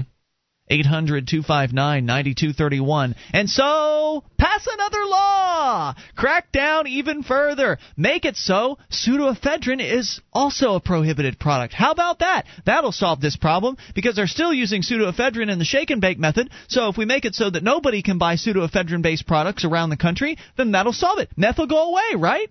Yeah, right. Right, Mark? No, no, No. I, you know, I mean, it, Well, wait, but we could ban pseudoephedrine. I I suppose you could, and then what? That's Something it. else is going to happen. No way. Meth will be done. right, um, because drugs have stopped at any point from any of the. I mean, tell me one time when drugs have stopped as opposed to a law, you know, because of a law. Um, I think that really what one needs to start with here is I don't think that doing uh, crank is a really good idea. However, I do think that you own your body and you get to decide what you do with it. And if any of your actions result in harm to someone else, you are responsible.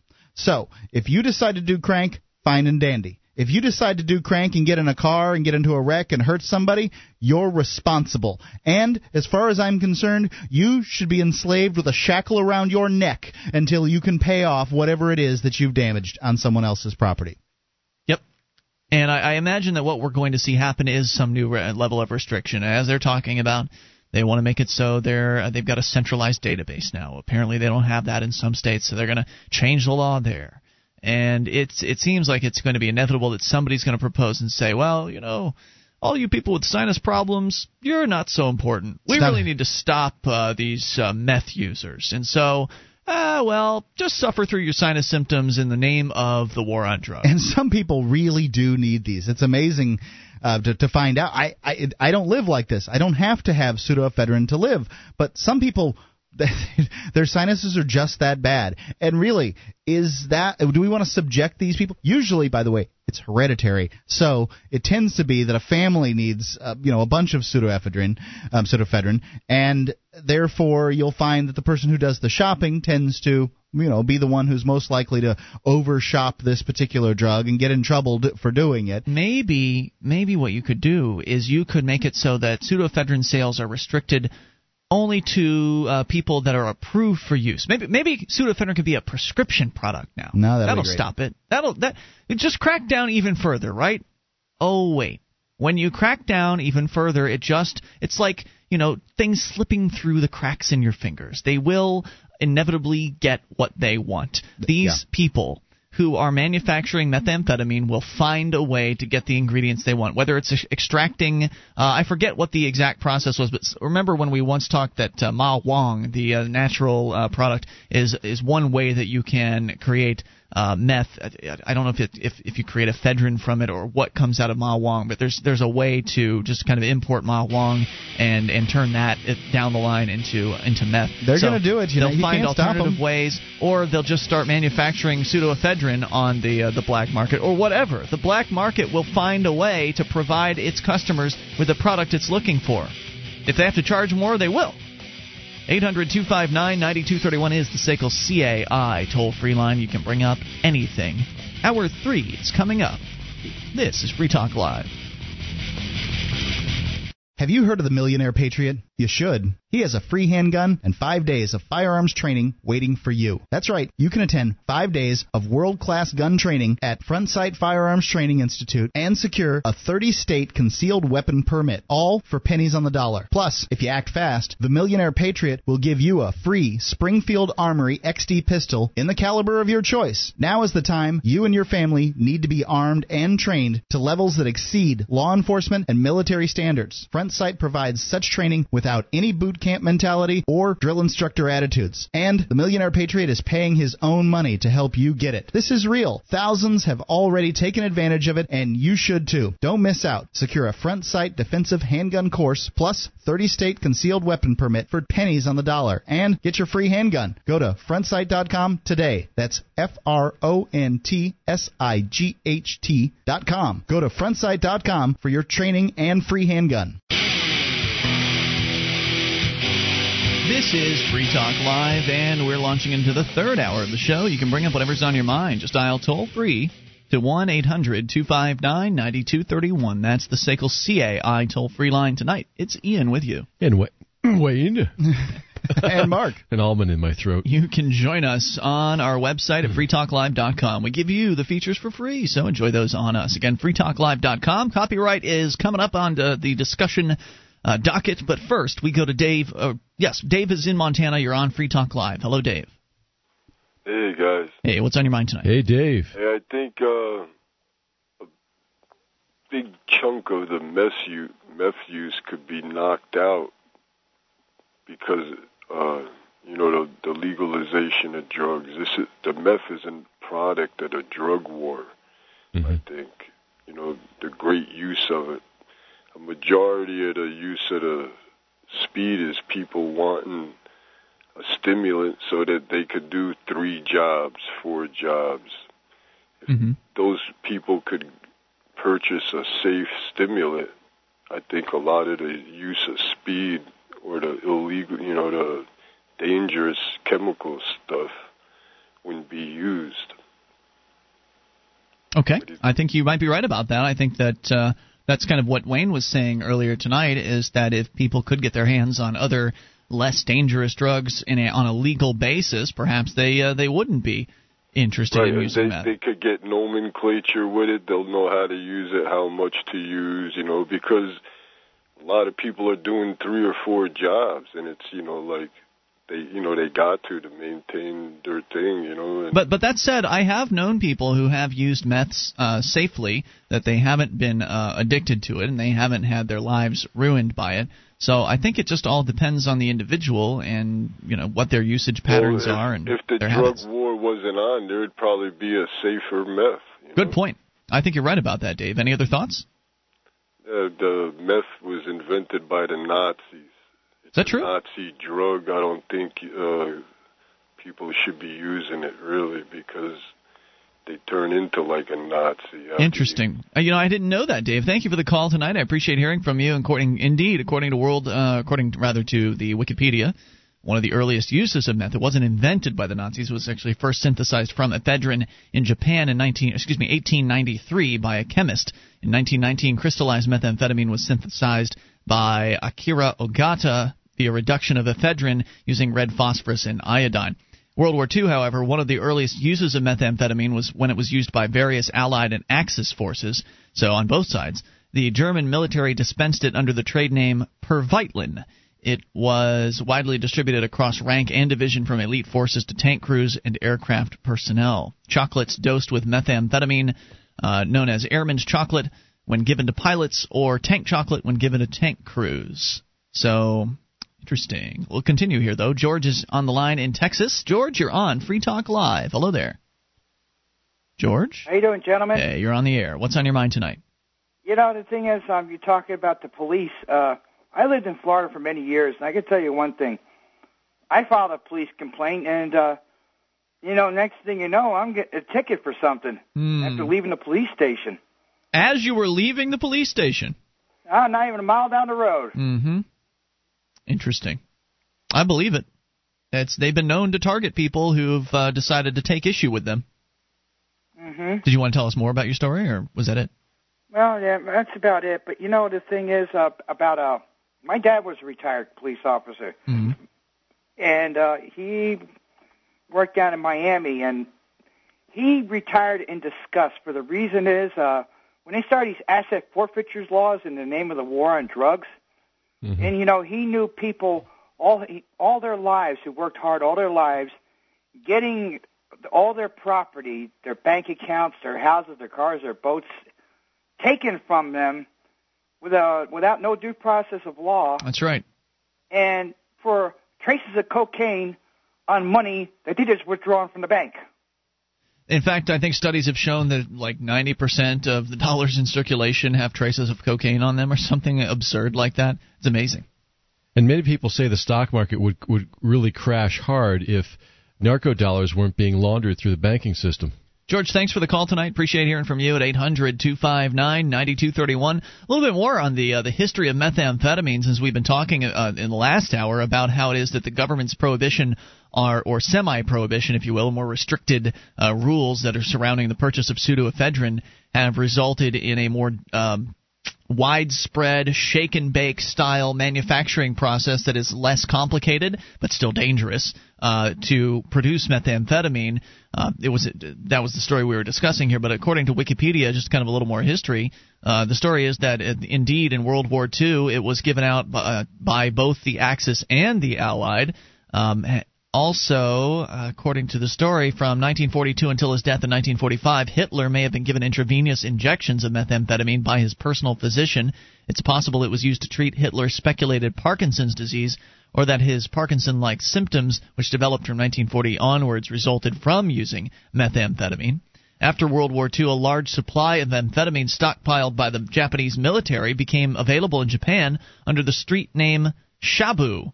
The Japanese Ministry of Health banned it in 1951. Since then, it's been increasingly produced by the Yakuza criminal organization, which is how prohibition works. Yakuza. When when you take a product out of the legal marketplace, criminal gangs are then the, uh, become the suppliers. Mm-hmm. And if you want it, look, this is something we didn't touch on last hour when we were discussing the uh, the meth labs and how they're no longer uh, they no longer require a, a heat source this new shake and bake method. Uh, all you need is like a two liter soda bottle or something like that to shake the the uh, ingredients up, and if you don't shake it just right, there's a possibility it could explode and send ke- flaming chemicals all over you.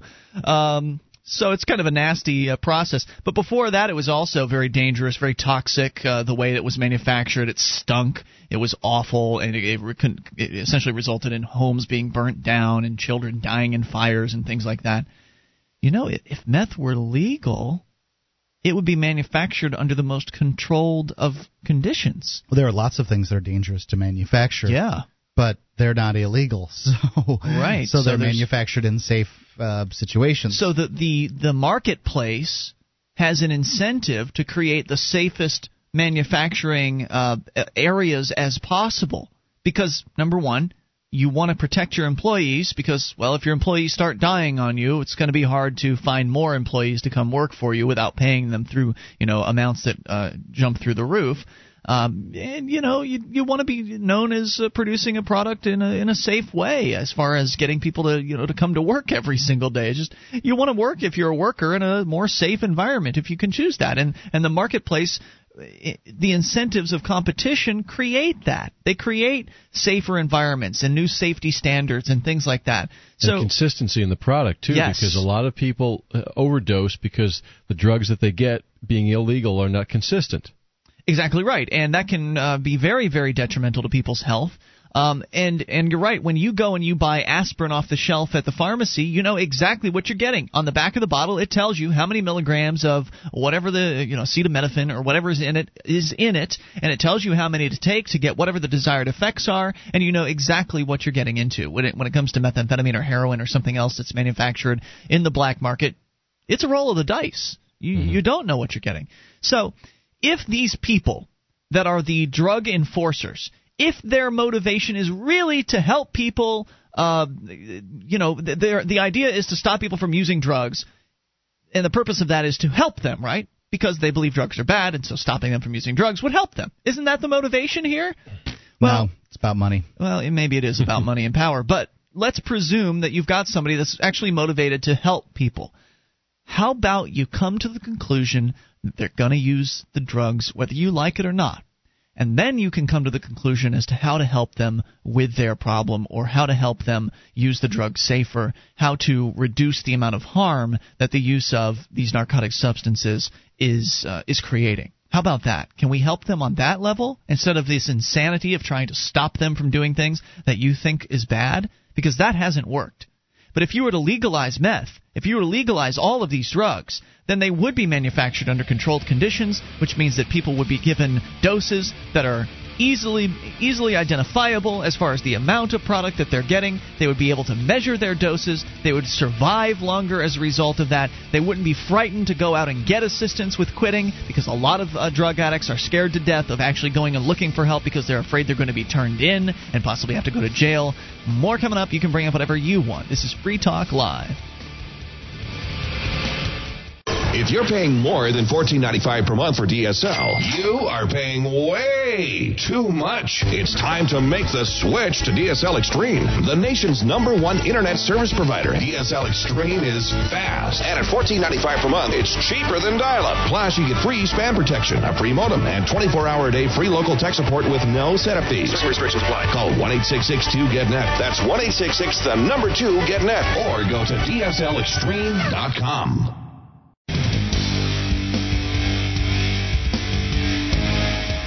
This is Free Talk Live. You can bring up anything. Just dial toll free 800 259 9231. That's the SACL CAI toll free line 1 800 259 9231.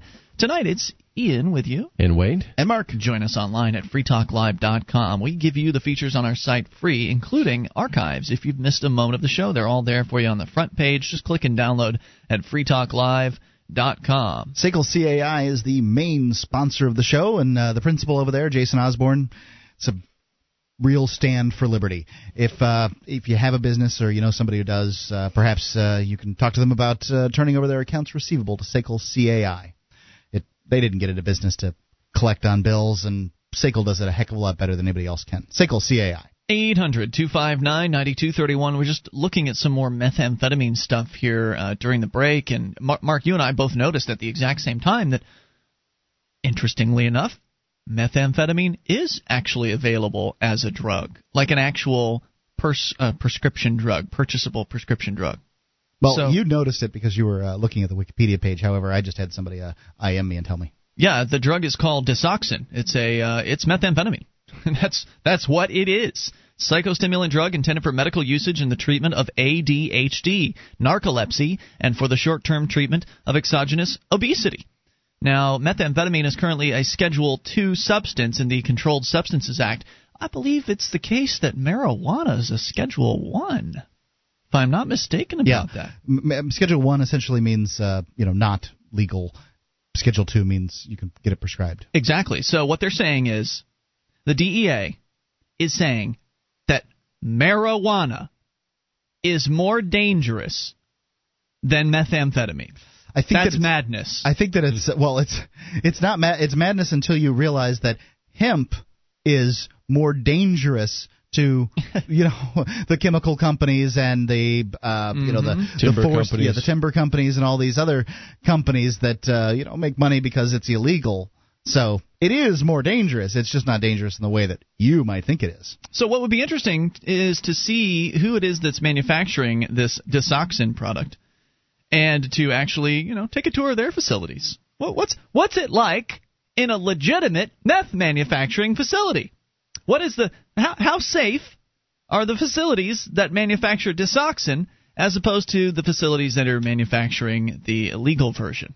Just curious. I'd, I'd love to see a little photo tour, a little little comparison. Wouldn't that be interesting? That would be very interesting. I, I bet you'd likely see shiny countertops and uh, clean room situation at the Desoxyn manufacturing facility, whereas the black market manufacturing rooms are going to have just crap strewn everywhere and chemicals and dangerous uh, mixes and all kinds of just, Nothing good. yeah, it would be very interesting study in contrast. Let's go to your phone calls about what you want. Smokey is in Alberta. You're on Free Talk Live. Hello, Smokey.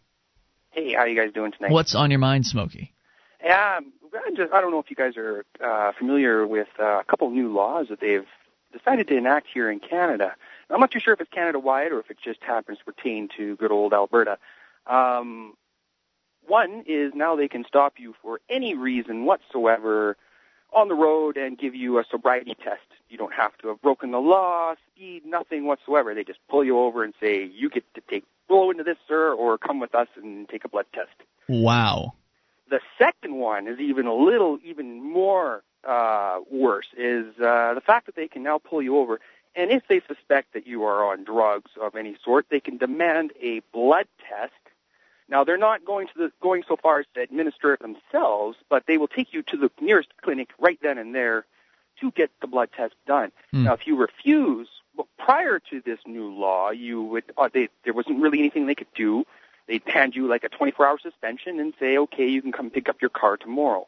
Now, if you refuse, it's an automatic three-month suspension. Now, what happens? Um, I'm just out, just out of curiosity here. I know when the police here pull pull you over, they want you to pull over immediately. So oftentimes they'll pull people over on bridges, um, interstates, all kinds of things like that, places where cars are sort of inconvenient. If the cop decides that you need to be taken to the clinic um, at that time, what are they going to do with your car? Well, see now, in all of Alberta, Alberta is a huge province. Like I don't know how many New Hampshires could fit into Alberta, and there's only about three million of us in this whole province. Lots and lots of them. Now, there's a it's not near the traffic problems. We've got really wide roads, really wide shoulders. There's always there's always cars like kind of got the sticker st- stuck on the side window saying it's 24 hour suspension. And a lot of times the cop says basically if your car is moved before that time when they get off work, they're going to come looking for you and take you to the slammer. So it doesn't really affect the traffic too much. Like it, like there's not a lot of bottlenecks. We're pretty wide open here, prairies, you know, Okay. mountains to the one side, but mainly prairies. But uh, yeah, it's pretty wide open. Uh, the problem is, is I, I myself, I'm uh, uh, kind of a night shift worker. I work my shift is four in the afternoon to four in the morning. When I go to leave work, uh, unfortunately, I leave, work in a big city of Calgary, but I uh, I live about 120 kilometers outside of Calgary, a little village of 700 people. A kind of nice little place. But since I'm on the road and only criminals are on the road at that time of night, type thing, that I've been pulled over a couple times now so far, and it's it's just a joyous, joyous time to deal with those gentlemen. Sure.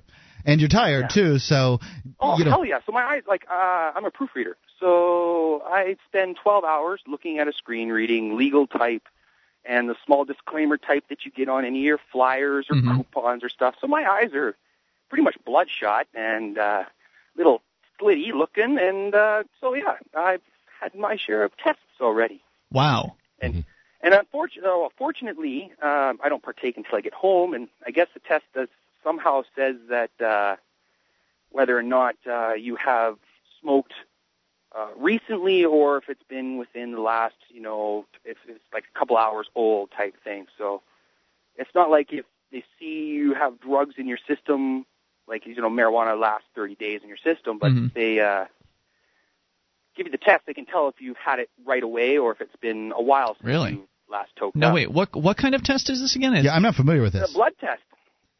Wait, I thought that you could take a different test on the side of the road that wasn't a blood Well, test. that's for that's for alcohol. Okay, that's what I thought. Yeah, oh no, no, I've I've gotten the full gambit. It's it's lots of fun, and exactly that. I I have a little village of 700 people. The closest clinic to me is another 100 kilometers away that I have to turn. So if they catch me in my village and decide to give it to me, I have to go with them for a couple hours to drive to the next nearest town that has a major clinic that they can actually do this.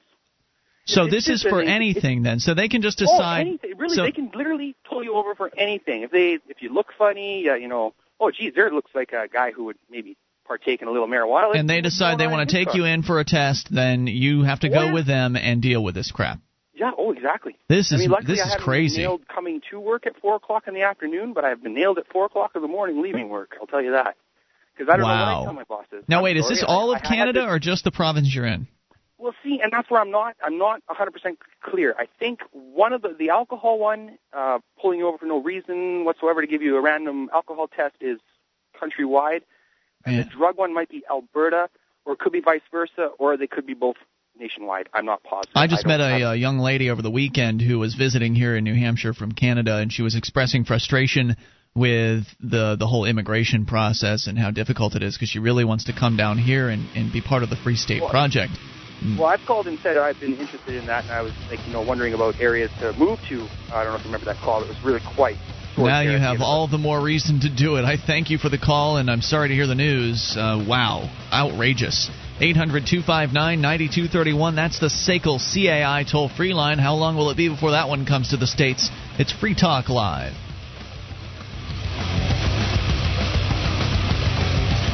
Are you moving to New Hampshire for the Free State Project? Maybe you are already here and need to find a place to call your own. Mark Warden, the Porcupine Realtor, will help you find the perfect property. Do you want a home with 50 acres of land? How about an income producing building? Perhaps a cabin on a lake or a condo in an urban area. Invest in liberty and property. Contact Mark Warden, Porcupine Realtor. See his banner ad at freetalklive.com. This is Free Talk Live. You can bring up whatever's on your mind if you dial in toll free to 1 800 259 9231. That's the SACL CAI toll free line. 800 259 9231. Tonight it's Ian with you. And Wayne. And Mark. You can join us online at freetalklive.com. We give you the features free, so enjoy those, including the bulletin board system with over 500,000 posts. There's a lot to talk about. Serious issues, fun stuff. You'll find it all free at bbs.freetalklive.com. bbs.freetalklive.com. And audiblepodcast.com offers over 60,000 downloadable audiobooks. There's all kinds of the new releases out there. Most of them are unabridged. If you want abridged versions, there are abridged versions.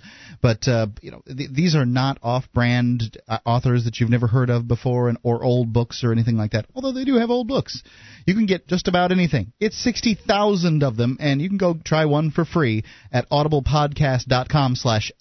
audiblepodcast.com/ftl. That's audiblepodcast.com slash FTL. Let's continue with your phone calls about what you want. Gene, the Christian anarchist in Tennessee, you're on Free Talk Live. Hey, Gene. Hey, uh, guys, I was just watching uh, uh, Philly, uh, the Philadelphia Campaign for Liberty rally with a speech by Judge Napolitano, and uh, he. Is this new? Is this something that just occurred recently, or is it old? I think it probably happened a week or so, a couple of weeks back. Okay, I gotcha. Guess. Anyway, um, he was talking in there about how the uh, you know, under the George Bush administration they passed the um, exceptional powers of the Justice Department to write their own warrants for anything they want to. And of course, when the Bush administration was in office, they thought that was great because it gave them the authority to do all that. Mm-hmm. Well, now, of course, the Obama administration is in, and they're using this authority to go around and write search warrants for anything they want. So of course they don't they have are. to go to a judge anymore. Right. But he pointed out that they're able to use this to go in and search for your your medical records, your um, your tax records, anything they want to see, mm-hmm. even your library card, uh, you know, which books you've checked out of the library, and afterwards uh, they can't tell anyone that you were there.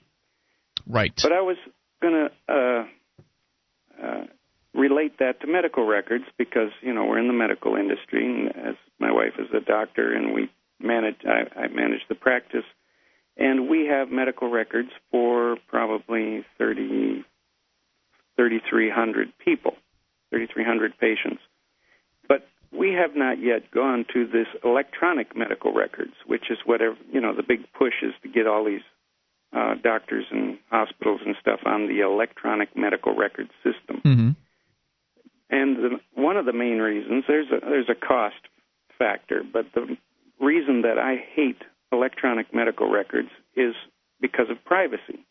Because once they have electronic medical records, they don't even have to bother filling out their phony baloney uh, non-search search warrant. All they have to do is um, everybody's computers would be linked into the government's uh, computers, and they would have a back door into every medical records, uh, every Sure. medical office, and into every medical record through that office. So It goes beyond. It goes beyond goes that, in, Gene. Yeah, the, me- the medical thing is, is really a Trojan horse because re- really what they love is to be able to have all your medical records, all your financial records, everything about you linked in one database. and that's where this is going. Yes. because you know the medical records will be linked, and through your CPAs, eventually all of your uh, tax information will be linked. All of your purchasing records will be linked. So, what I guess what I'm saying is that for our part, we're definitely trying to hold off as long as we can Good for you. Thank you for that. uh, on these medical records because if somebody wants to get a copy of medical records from our office, they have to at least go through the process of filling out the proper forms, uh, contacting us and then waiting for us to get around to copying them and mailing them off or Mhm. faxing them, whichever the case may be. So it's not, at least it's not instantaneous in when it's on paper. So I really like paper much better than electronic. And you know, I've I've kind of been an electronic, uh, you know, a computer geek since the beginning. I started out with VIC 20s and Commodore 64s, and I I like to play with technology, but I also fear the way technology can be used against us. And Absolutely. this is one one instance of that.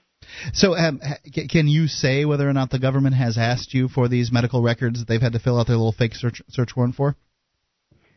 I can say that it's never happened to us. Yeah, but uh, they, um, at least certainly not to me. I suppose if somebody else in the office had been presented with one and they were under uh, uh, the threat of prosecution, if they told, I suppose then I wouldn't even know about that. They, they could technically come to our front desk girl, throw her one of these things, and say, "Show us these records, or and don't tell anybody about it. Yeah. Or you're going to go to prison." You can't even tell your boss. Yeah, you can't tell your wife, you can't tell your lawyer if they do this to you. It's that crazy. It is crazy. I'm uh, totally with you on this, Gene. So anyway, at least when it's on paper, they've got to go through the additional problem of copying it. You know, so keep everything on paper. Try not to make go too electronic on on too many things. Thanks for the suggestions, and thanks for uh, standing up against the demands of the state in this case, Oh, and one more thing. Yes, I feel sir. like a traitor because, you know, for 25 years I didn't pay income taxes, and now as an employee, uh, I mean employer, I have to snitch to the IRS on all What do you of our mean? employees. Yeah, I, it makes me feel real good every time I ask them to fill out one of them stinking IRS forms. Wait, well, why do you have to? I mean, what what would happen if you just decided as an employer to say, I'm not going to do any withholding of any of any sort? That's fine if we don't want to practice medicine anymore. We can do that when Oh. we're tired of practicing medicine. We can take that stand. So they'll come in, the feds will come in and, and take yank the license. Is what you're saying? Absolutely. Wow. In a hot second. Well, there you go. So Yeah. you are enslaved uh, to that extent. That's uh, that's, That's sad. right. That is correct. Thanks, Gene, for the call tonight. I'm sorry to hear that, and I appreciate uh, that you're doing everything you can within the awful system that exists. 800 259 9231. That's the SACL CAI toll free line. What do you do in that case? You can't, you can't help people unless unless you bow down to the feds. You'll be arrested if you try to give people uh, medical care without going through the established system, without getting your medical license. Then you're a criminal if you're just trying to help people out without going through their system. And I think that you should be able to do that. I think you should be able to offer medical services without being a AMA licensed practitioner. Let the customers decide if they want to take that risk. You can do that as long as you don't want to have an office, and uh, you know if if you're if you want to slide sort of you know through the shadows, you could probably pull it off. But a black market uh, yeah. doctor. It, it they're going to make it very difficult on you. I wonder. I wonder how. i let's presume that the government in the United States here does go through with government-run healthcare, and that there are no, um, and that private uh, healthcare is completely outlawed as it is in Canada. Are there black market doctors in Canada? There do, must do be they some. exist? I mean, I'm just curious. Uh, do any of our Canadian listeners know if there is such a phenomenon?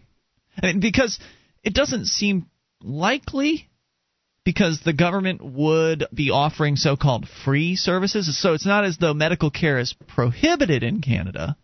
It's just that certain types of medical care are not allowed, uh, and that if you want to be a, a, a doctor, you have to work within the, this this system. So it would seem that there's a, a chance that somebody could be a black market doctor up in Canada. I'm just curious. I've never heard about that. 800 259 9231 if you can answer that question or bring up anything. We go unscreened to the amp lines. Who's this? You're on the air on Free Talk Live. Alex in New Hampshire. Alex, what's on your mind tonight? I was going to go to bed, and then I remembered that I promised I was going to call back. Um, all I wanted to do is I wanted to ask you about your uh, property tax issue with the uh, Keene. Um, is it possible for you to pay in installments? So you walk in, you pay a dollar, and then you walk out, and then you walk back in and pay for a dollar, because that would be a lot of paperwork for them. That might be a, a way of doing a, a type of civil disobedience. What's It would also it? be a way of me spending a lot of my free time. I mean, that's one of the problems with uh, with what you're suggesting there. If you've got more, you can hang on. 800 259 9231. I mean, you're talking about twenty nine hundred dollars is what they're demanding from me, almost three thousand. Could be one hundred dollars every time or something like that. It, it could be. I mean, you can pay in installments. I'm sure they would take your money from you, but that would mean I'd have to stand in line an awful lot. More coming up. You can bring up anything. This is Free Talk Live. This program is brought to you by FreeKeen.com. FreeKeen.com features audio, video, and blogs chronicling the transition to a voluntary society. FreeKeen.com also has comments and discussion forums so you can be heard. FreeKeen.com.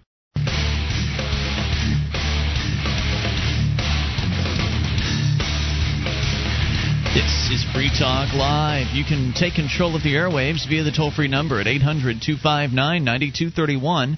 That's the SACL CAI toll free line, 1 800 259 9231. Even in these remaining moments, enough time for your call tonight. It's Ian with you. And Wayne. And Mark. Join us on our website at freetalklive.com. If you enjoy this program, we could use your vote at vote.freetalklive.com. It's uh, one way that you can help us get more listeners, find uh, help new people find this program, help them uh, get exposed to the ideas of freedom. Your vote makes a big difference. If you've yet to vote in the month of November, please take a moment, go to vote.freetalklive.com. And if you're frustrated with the lack of freedom where you live and are tired of the oppressive state intruding into your business and personal life, if you knew that thousands of liberty-minded people were all moving to the same place and getting active, would you want to join them?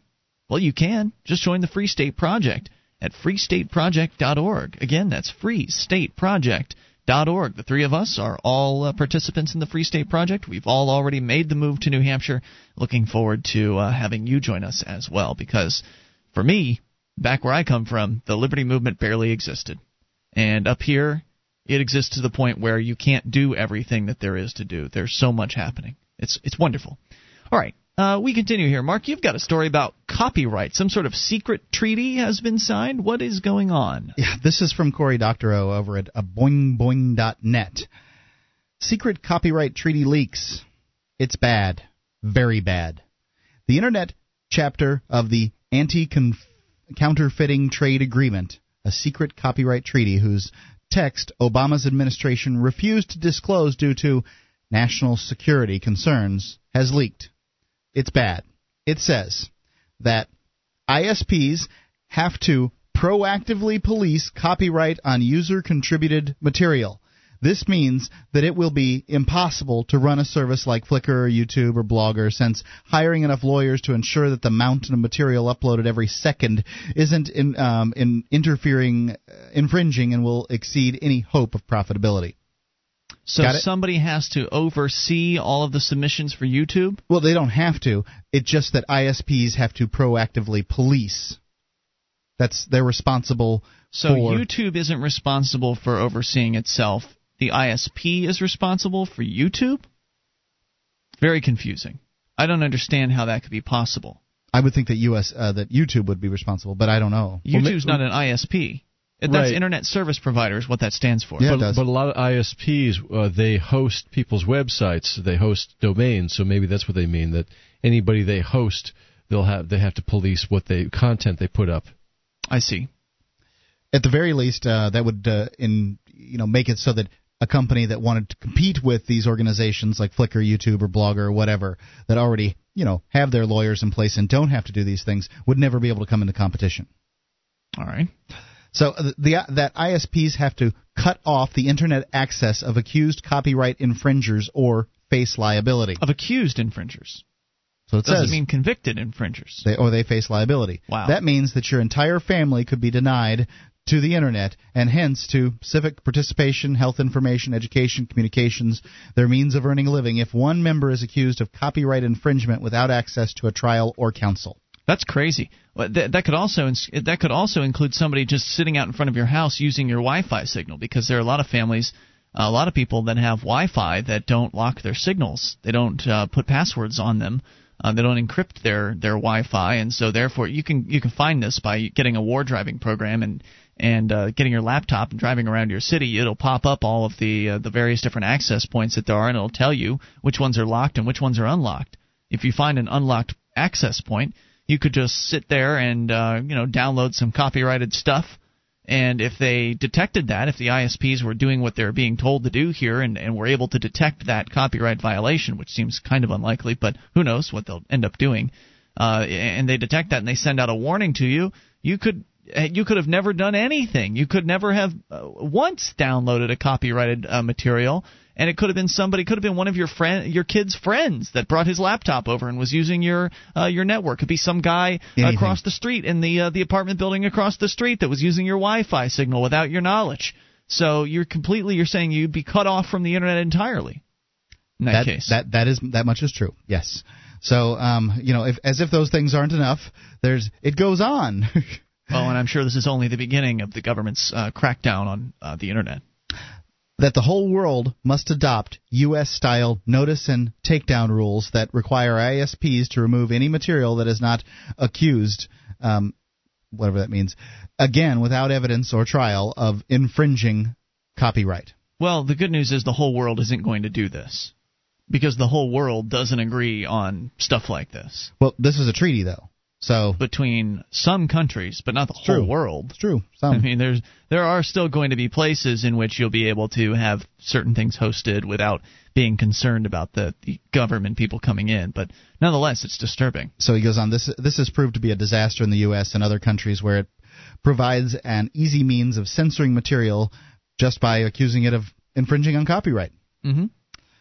Mandatory prohibitions on breaking DRM, even if Digital rights management. yeah, mandatory prohibitions on breaking DRM, even if doing so for lawful purpose, uh, for ex- exempli grati, to make a uh, work available to disabled people for archival pre- preservations because you own the copyrighted work that is locked up with DRM. So Right. Okay. Is that it? that's it. Okay. Is it enough? So so this has already been signed, this treaty, or is being proposed, or what? There, I, th- I don't know that it has necessarily been signed. The Internet chapter of the Anti-Confederating Counterfeiting Trade Agreement, a secret copyright treaty whose text Obama's administration refused to disclose due to national security, has leaked. It says. I see. So still waiting then to to find out for sure if this is going to go through, but yeah, it probably will. Yep. You know, because the the music industry and the movie industry are still, uh, while they're dying monsters, they are still fairly influential dying monsters, and they have the ability to lobby politicians, and, you know, buy them nice things and have them uh, pass this legislation, have them pass this treaty. Uh, it's it's pretty disturbing, and and if they're saying that the uh, the internet service providers are going to be responsible for monitoring copyright, That's ridiculous. yeah, it is ridiculous. It's absolutely ridiculous, and it, what it is, it just, it essentially takes the average citizen once again and turns them into a, uh, criminal. conscripted law enforcement officer for Oh. the bureaucrats. Look, if you want me to do your law enforcement work, you need to pay me for your law enforcement work, um, and I should be able to decide whether or not I want to do it. Yeah. This is a free country, right? no, No. It's not. no, it's not. Toll free numbers 800 259 9231. You can take control of the airways. Now, interestingly, Mark, you had another story, I don't know if you have it uh, ready, but you had another story talking about file sharers, and that uh, according to at least some information, they may be more likely than non file sharers to actually purchase music and movies. It's an interesting statistic. I think it's a little bit flawed, but it says uh, from the Daily Mail. Uh, dot co dot uk illegal downloaders spend more money on music than those who obey the law so people who are illegally downloading uh, music spend more on official uh, releases than anyone else, according to a new survey. The study, published today by think tank Demos, found that those who admit to file sharing spend an average of 77 pounds a year uh, on singles and albums, uh, 33, 33 pounds more than those who claim never to have wrongly accessed music for free. Researcher Peter Bradwell said that the, the findings could force companies and politicians to wake up to the changing nature of the music Oh, industry as the government plans to disconnect illegal downloaders from the internet in a three strikes you're out rule. That's in the UK. You, you know, it is interesting, uh, and, it, and it makes sense to me because a somebody who's file sharing has a, uh, a larger amount of options on their plate. They can listen to a bunch of different things. Let's talk about mu- music. They can listen to different music. They can download the entire CD, decide whether they like it, and then go out and buy it. Whereas the old model is you'll hear a single, and if you like the single, then you'll roll the dice and buy the CD, and maybe you'll be happy with it. Maybe you won't. Too late. You can't take it back. Uh, so this actually allows them to sample more choices And so it probably means they're downloading a whole bunch of stuff they're not purchasing, but in the long run, they're deciding to purchase more than people otherwise going through the, the old model of purchasing. But uh, let's go to the phones. Ken is on the line in New York. Ken, you're on Free Talk Live. Ken, New York, going once. Ken in New York, going twice. Ken. Ken is gone. So, what your point you're going to make, Mark, is that you're you're concerned they didn't break down for age category in this uh, in this study. Right. I think that um, you know they're they're saying that uh, the people that uh, spend more are uh, you know the the people that download are spend more, and I I I don't know specifically whether they're talking about the individuals that download or whether they're talking about demographics or or anything like that. But I can tell you that I don't spend any money on music, and I don't download music because I'm not interested in music because I'm too old. Okay. no, you're not. Well, I, I, do- how much money did you spend in the last year on CDs, Wayne? I don't buy CDs. I download.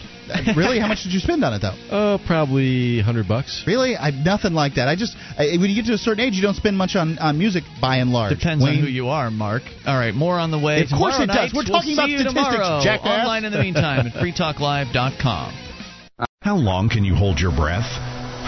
Not long. After air, water is the most critical factor for life. There are dozens of toxic substances in tap water, even pharmaceutical drugs that city processing can't remove. Sadly, most bottled water isn't much better. The chemicals in the bottles themselves are a serious health concern and a huge environmental problem. Filtering your own drinking water is the logical answer. You'll have a much better quality of water and save a bunch of money too. Aquasana filters are thorough and more affordable per gallon than even pitcher type filters.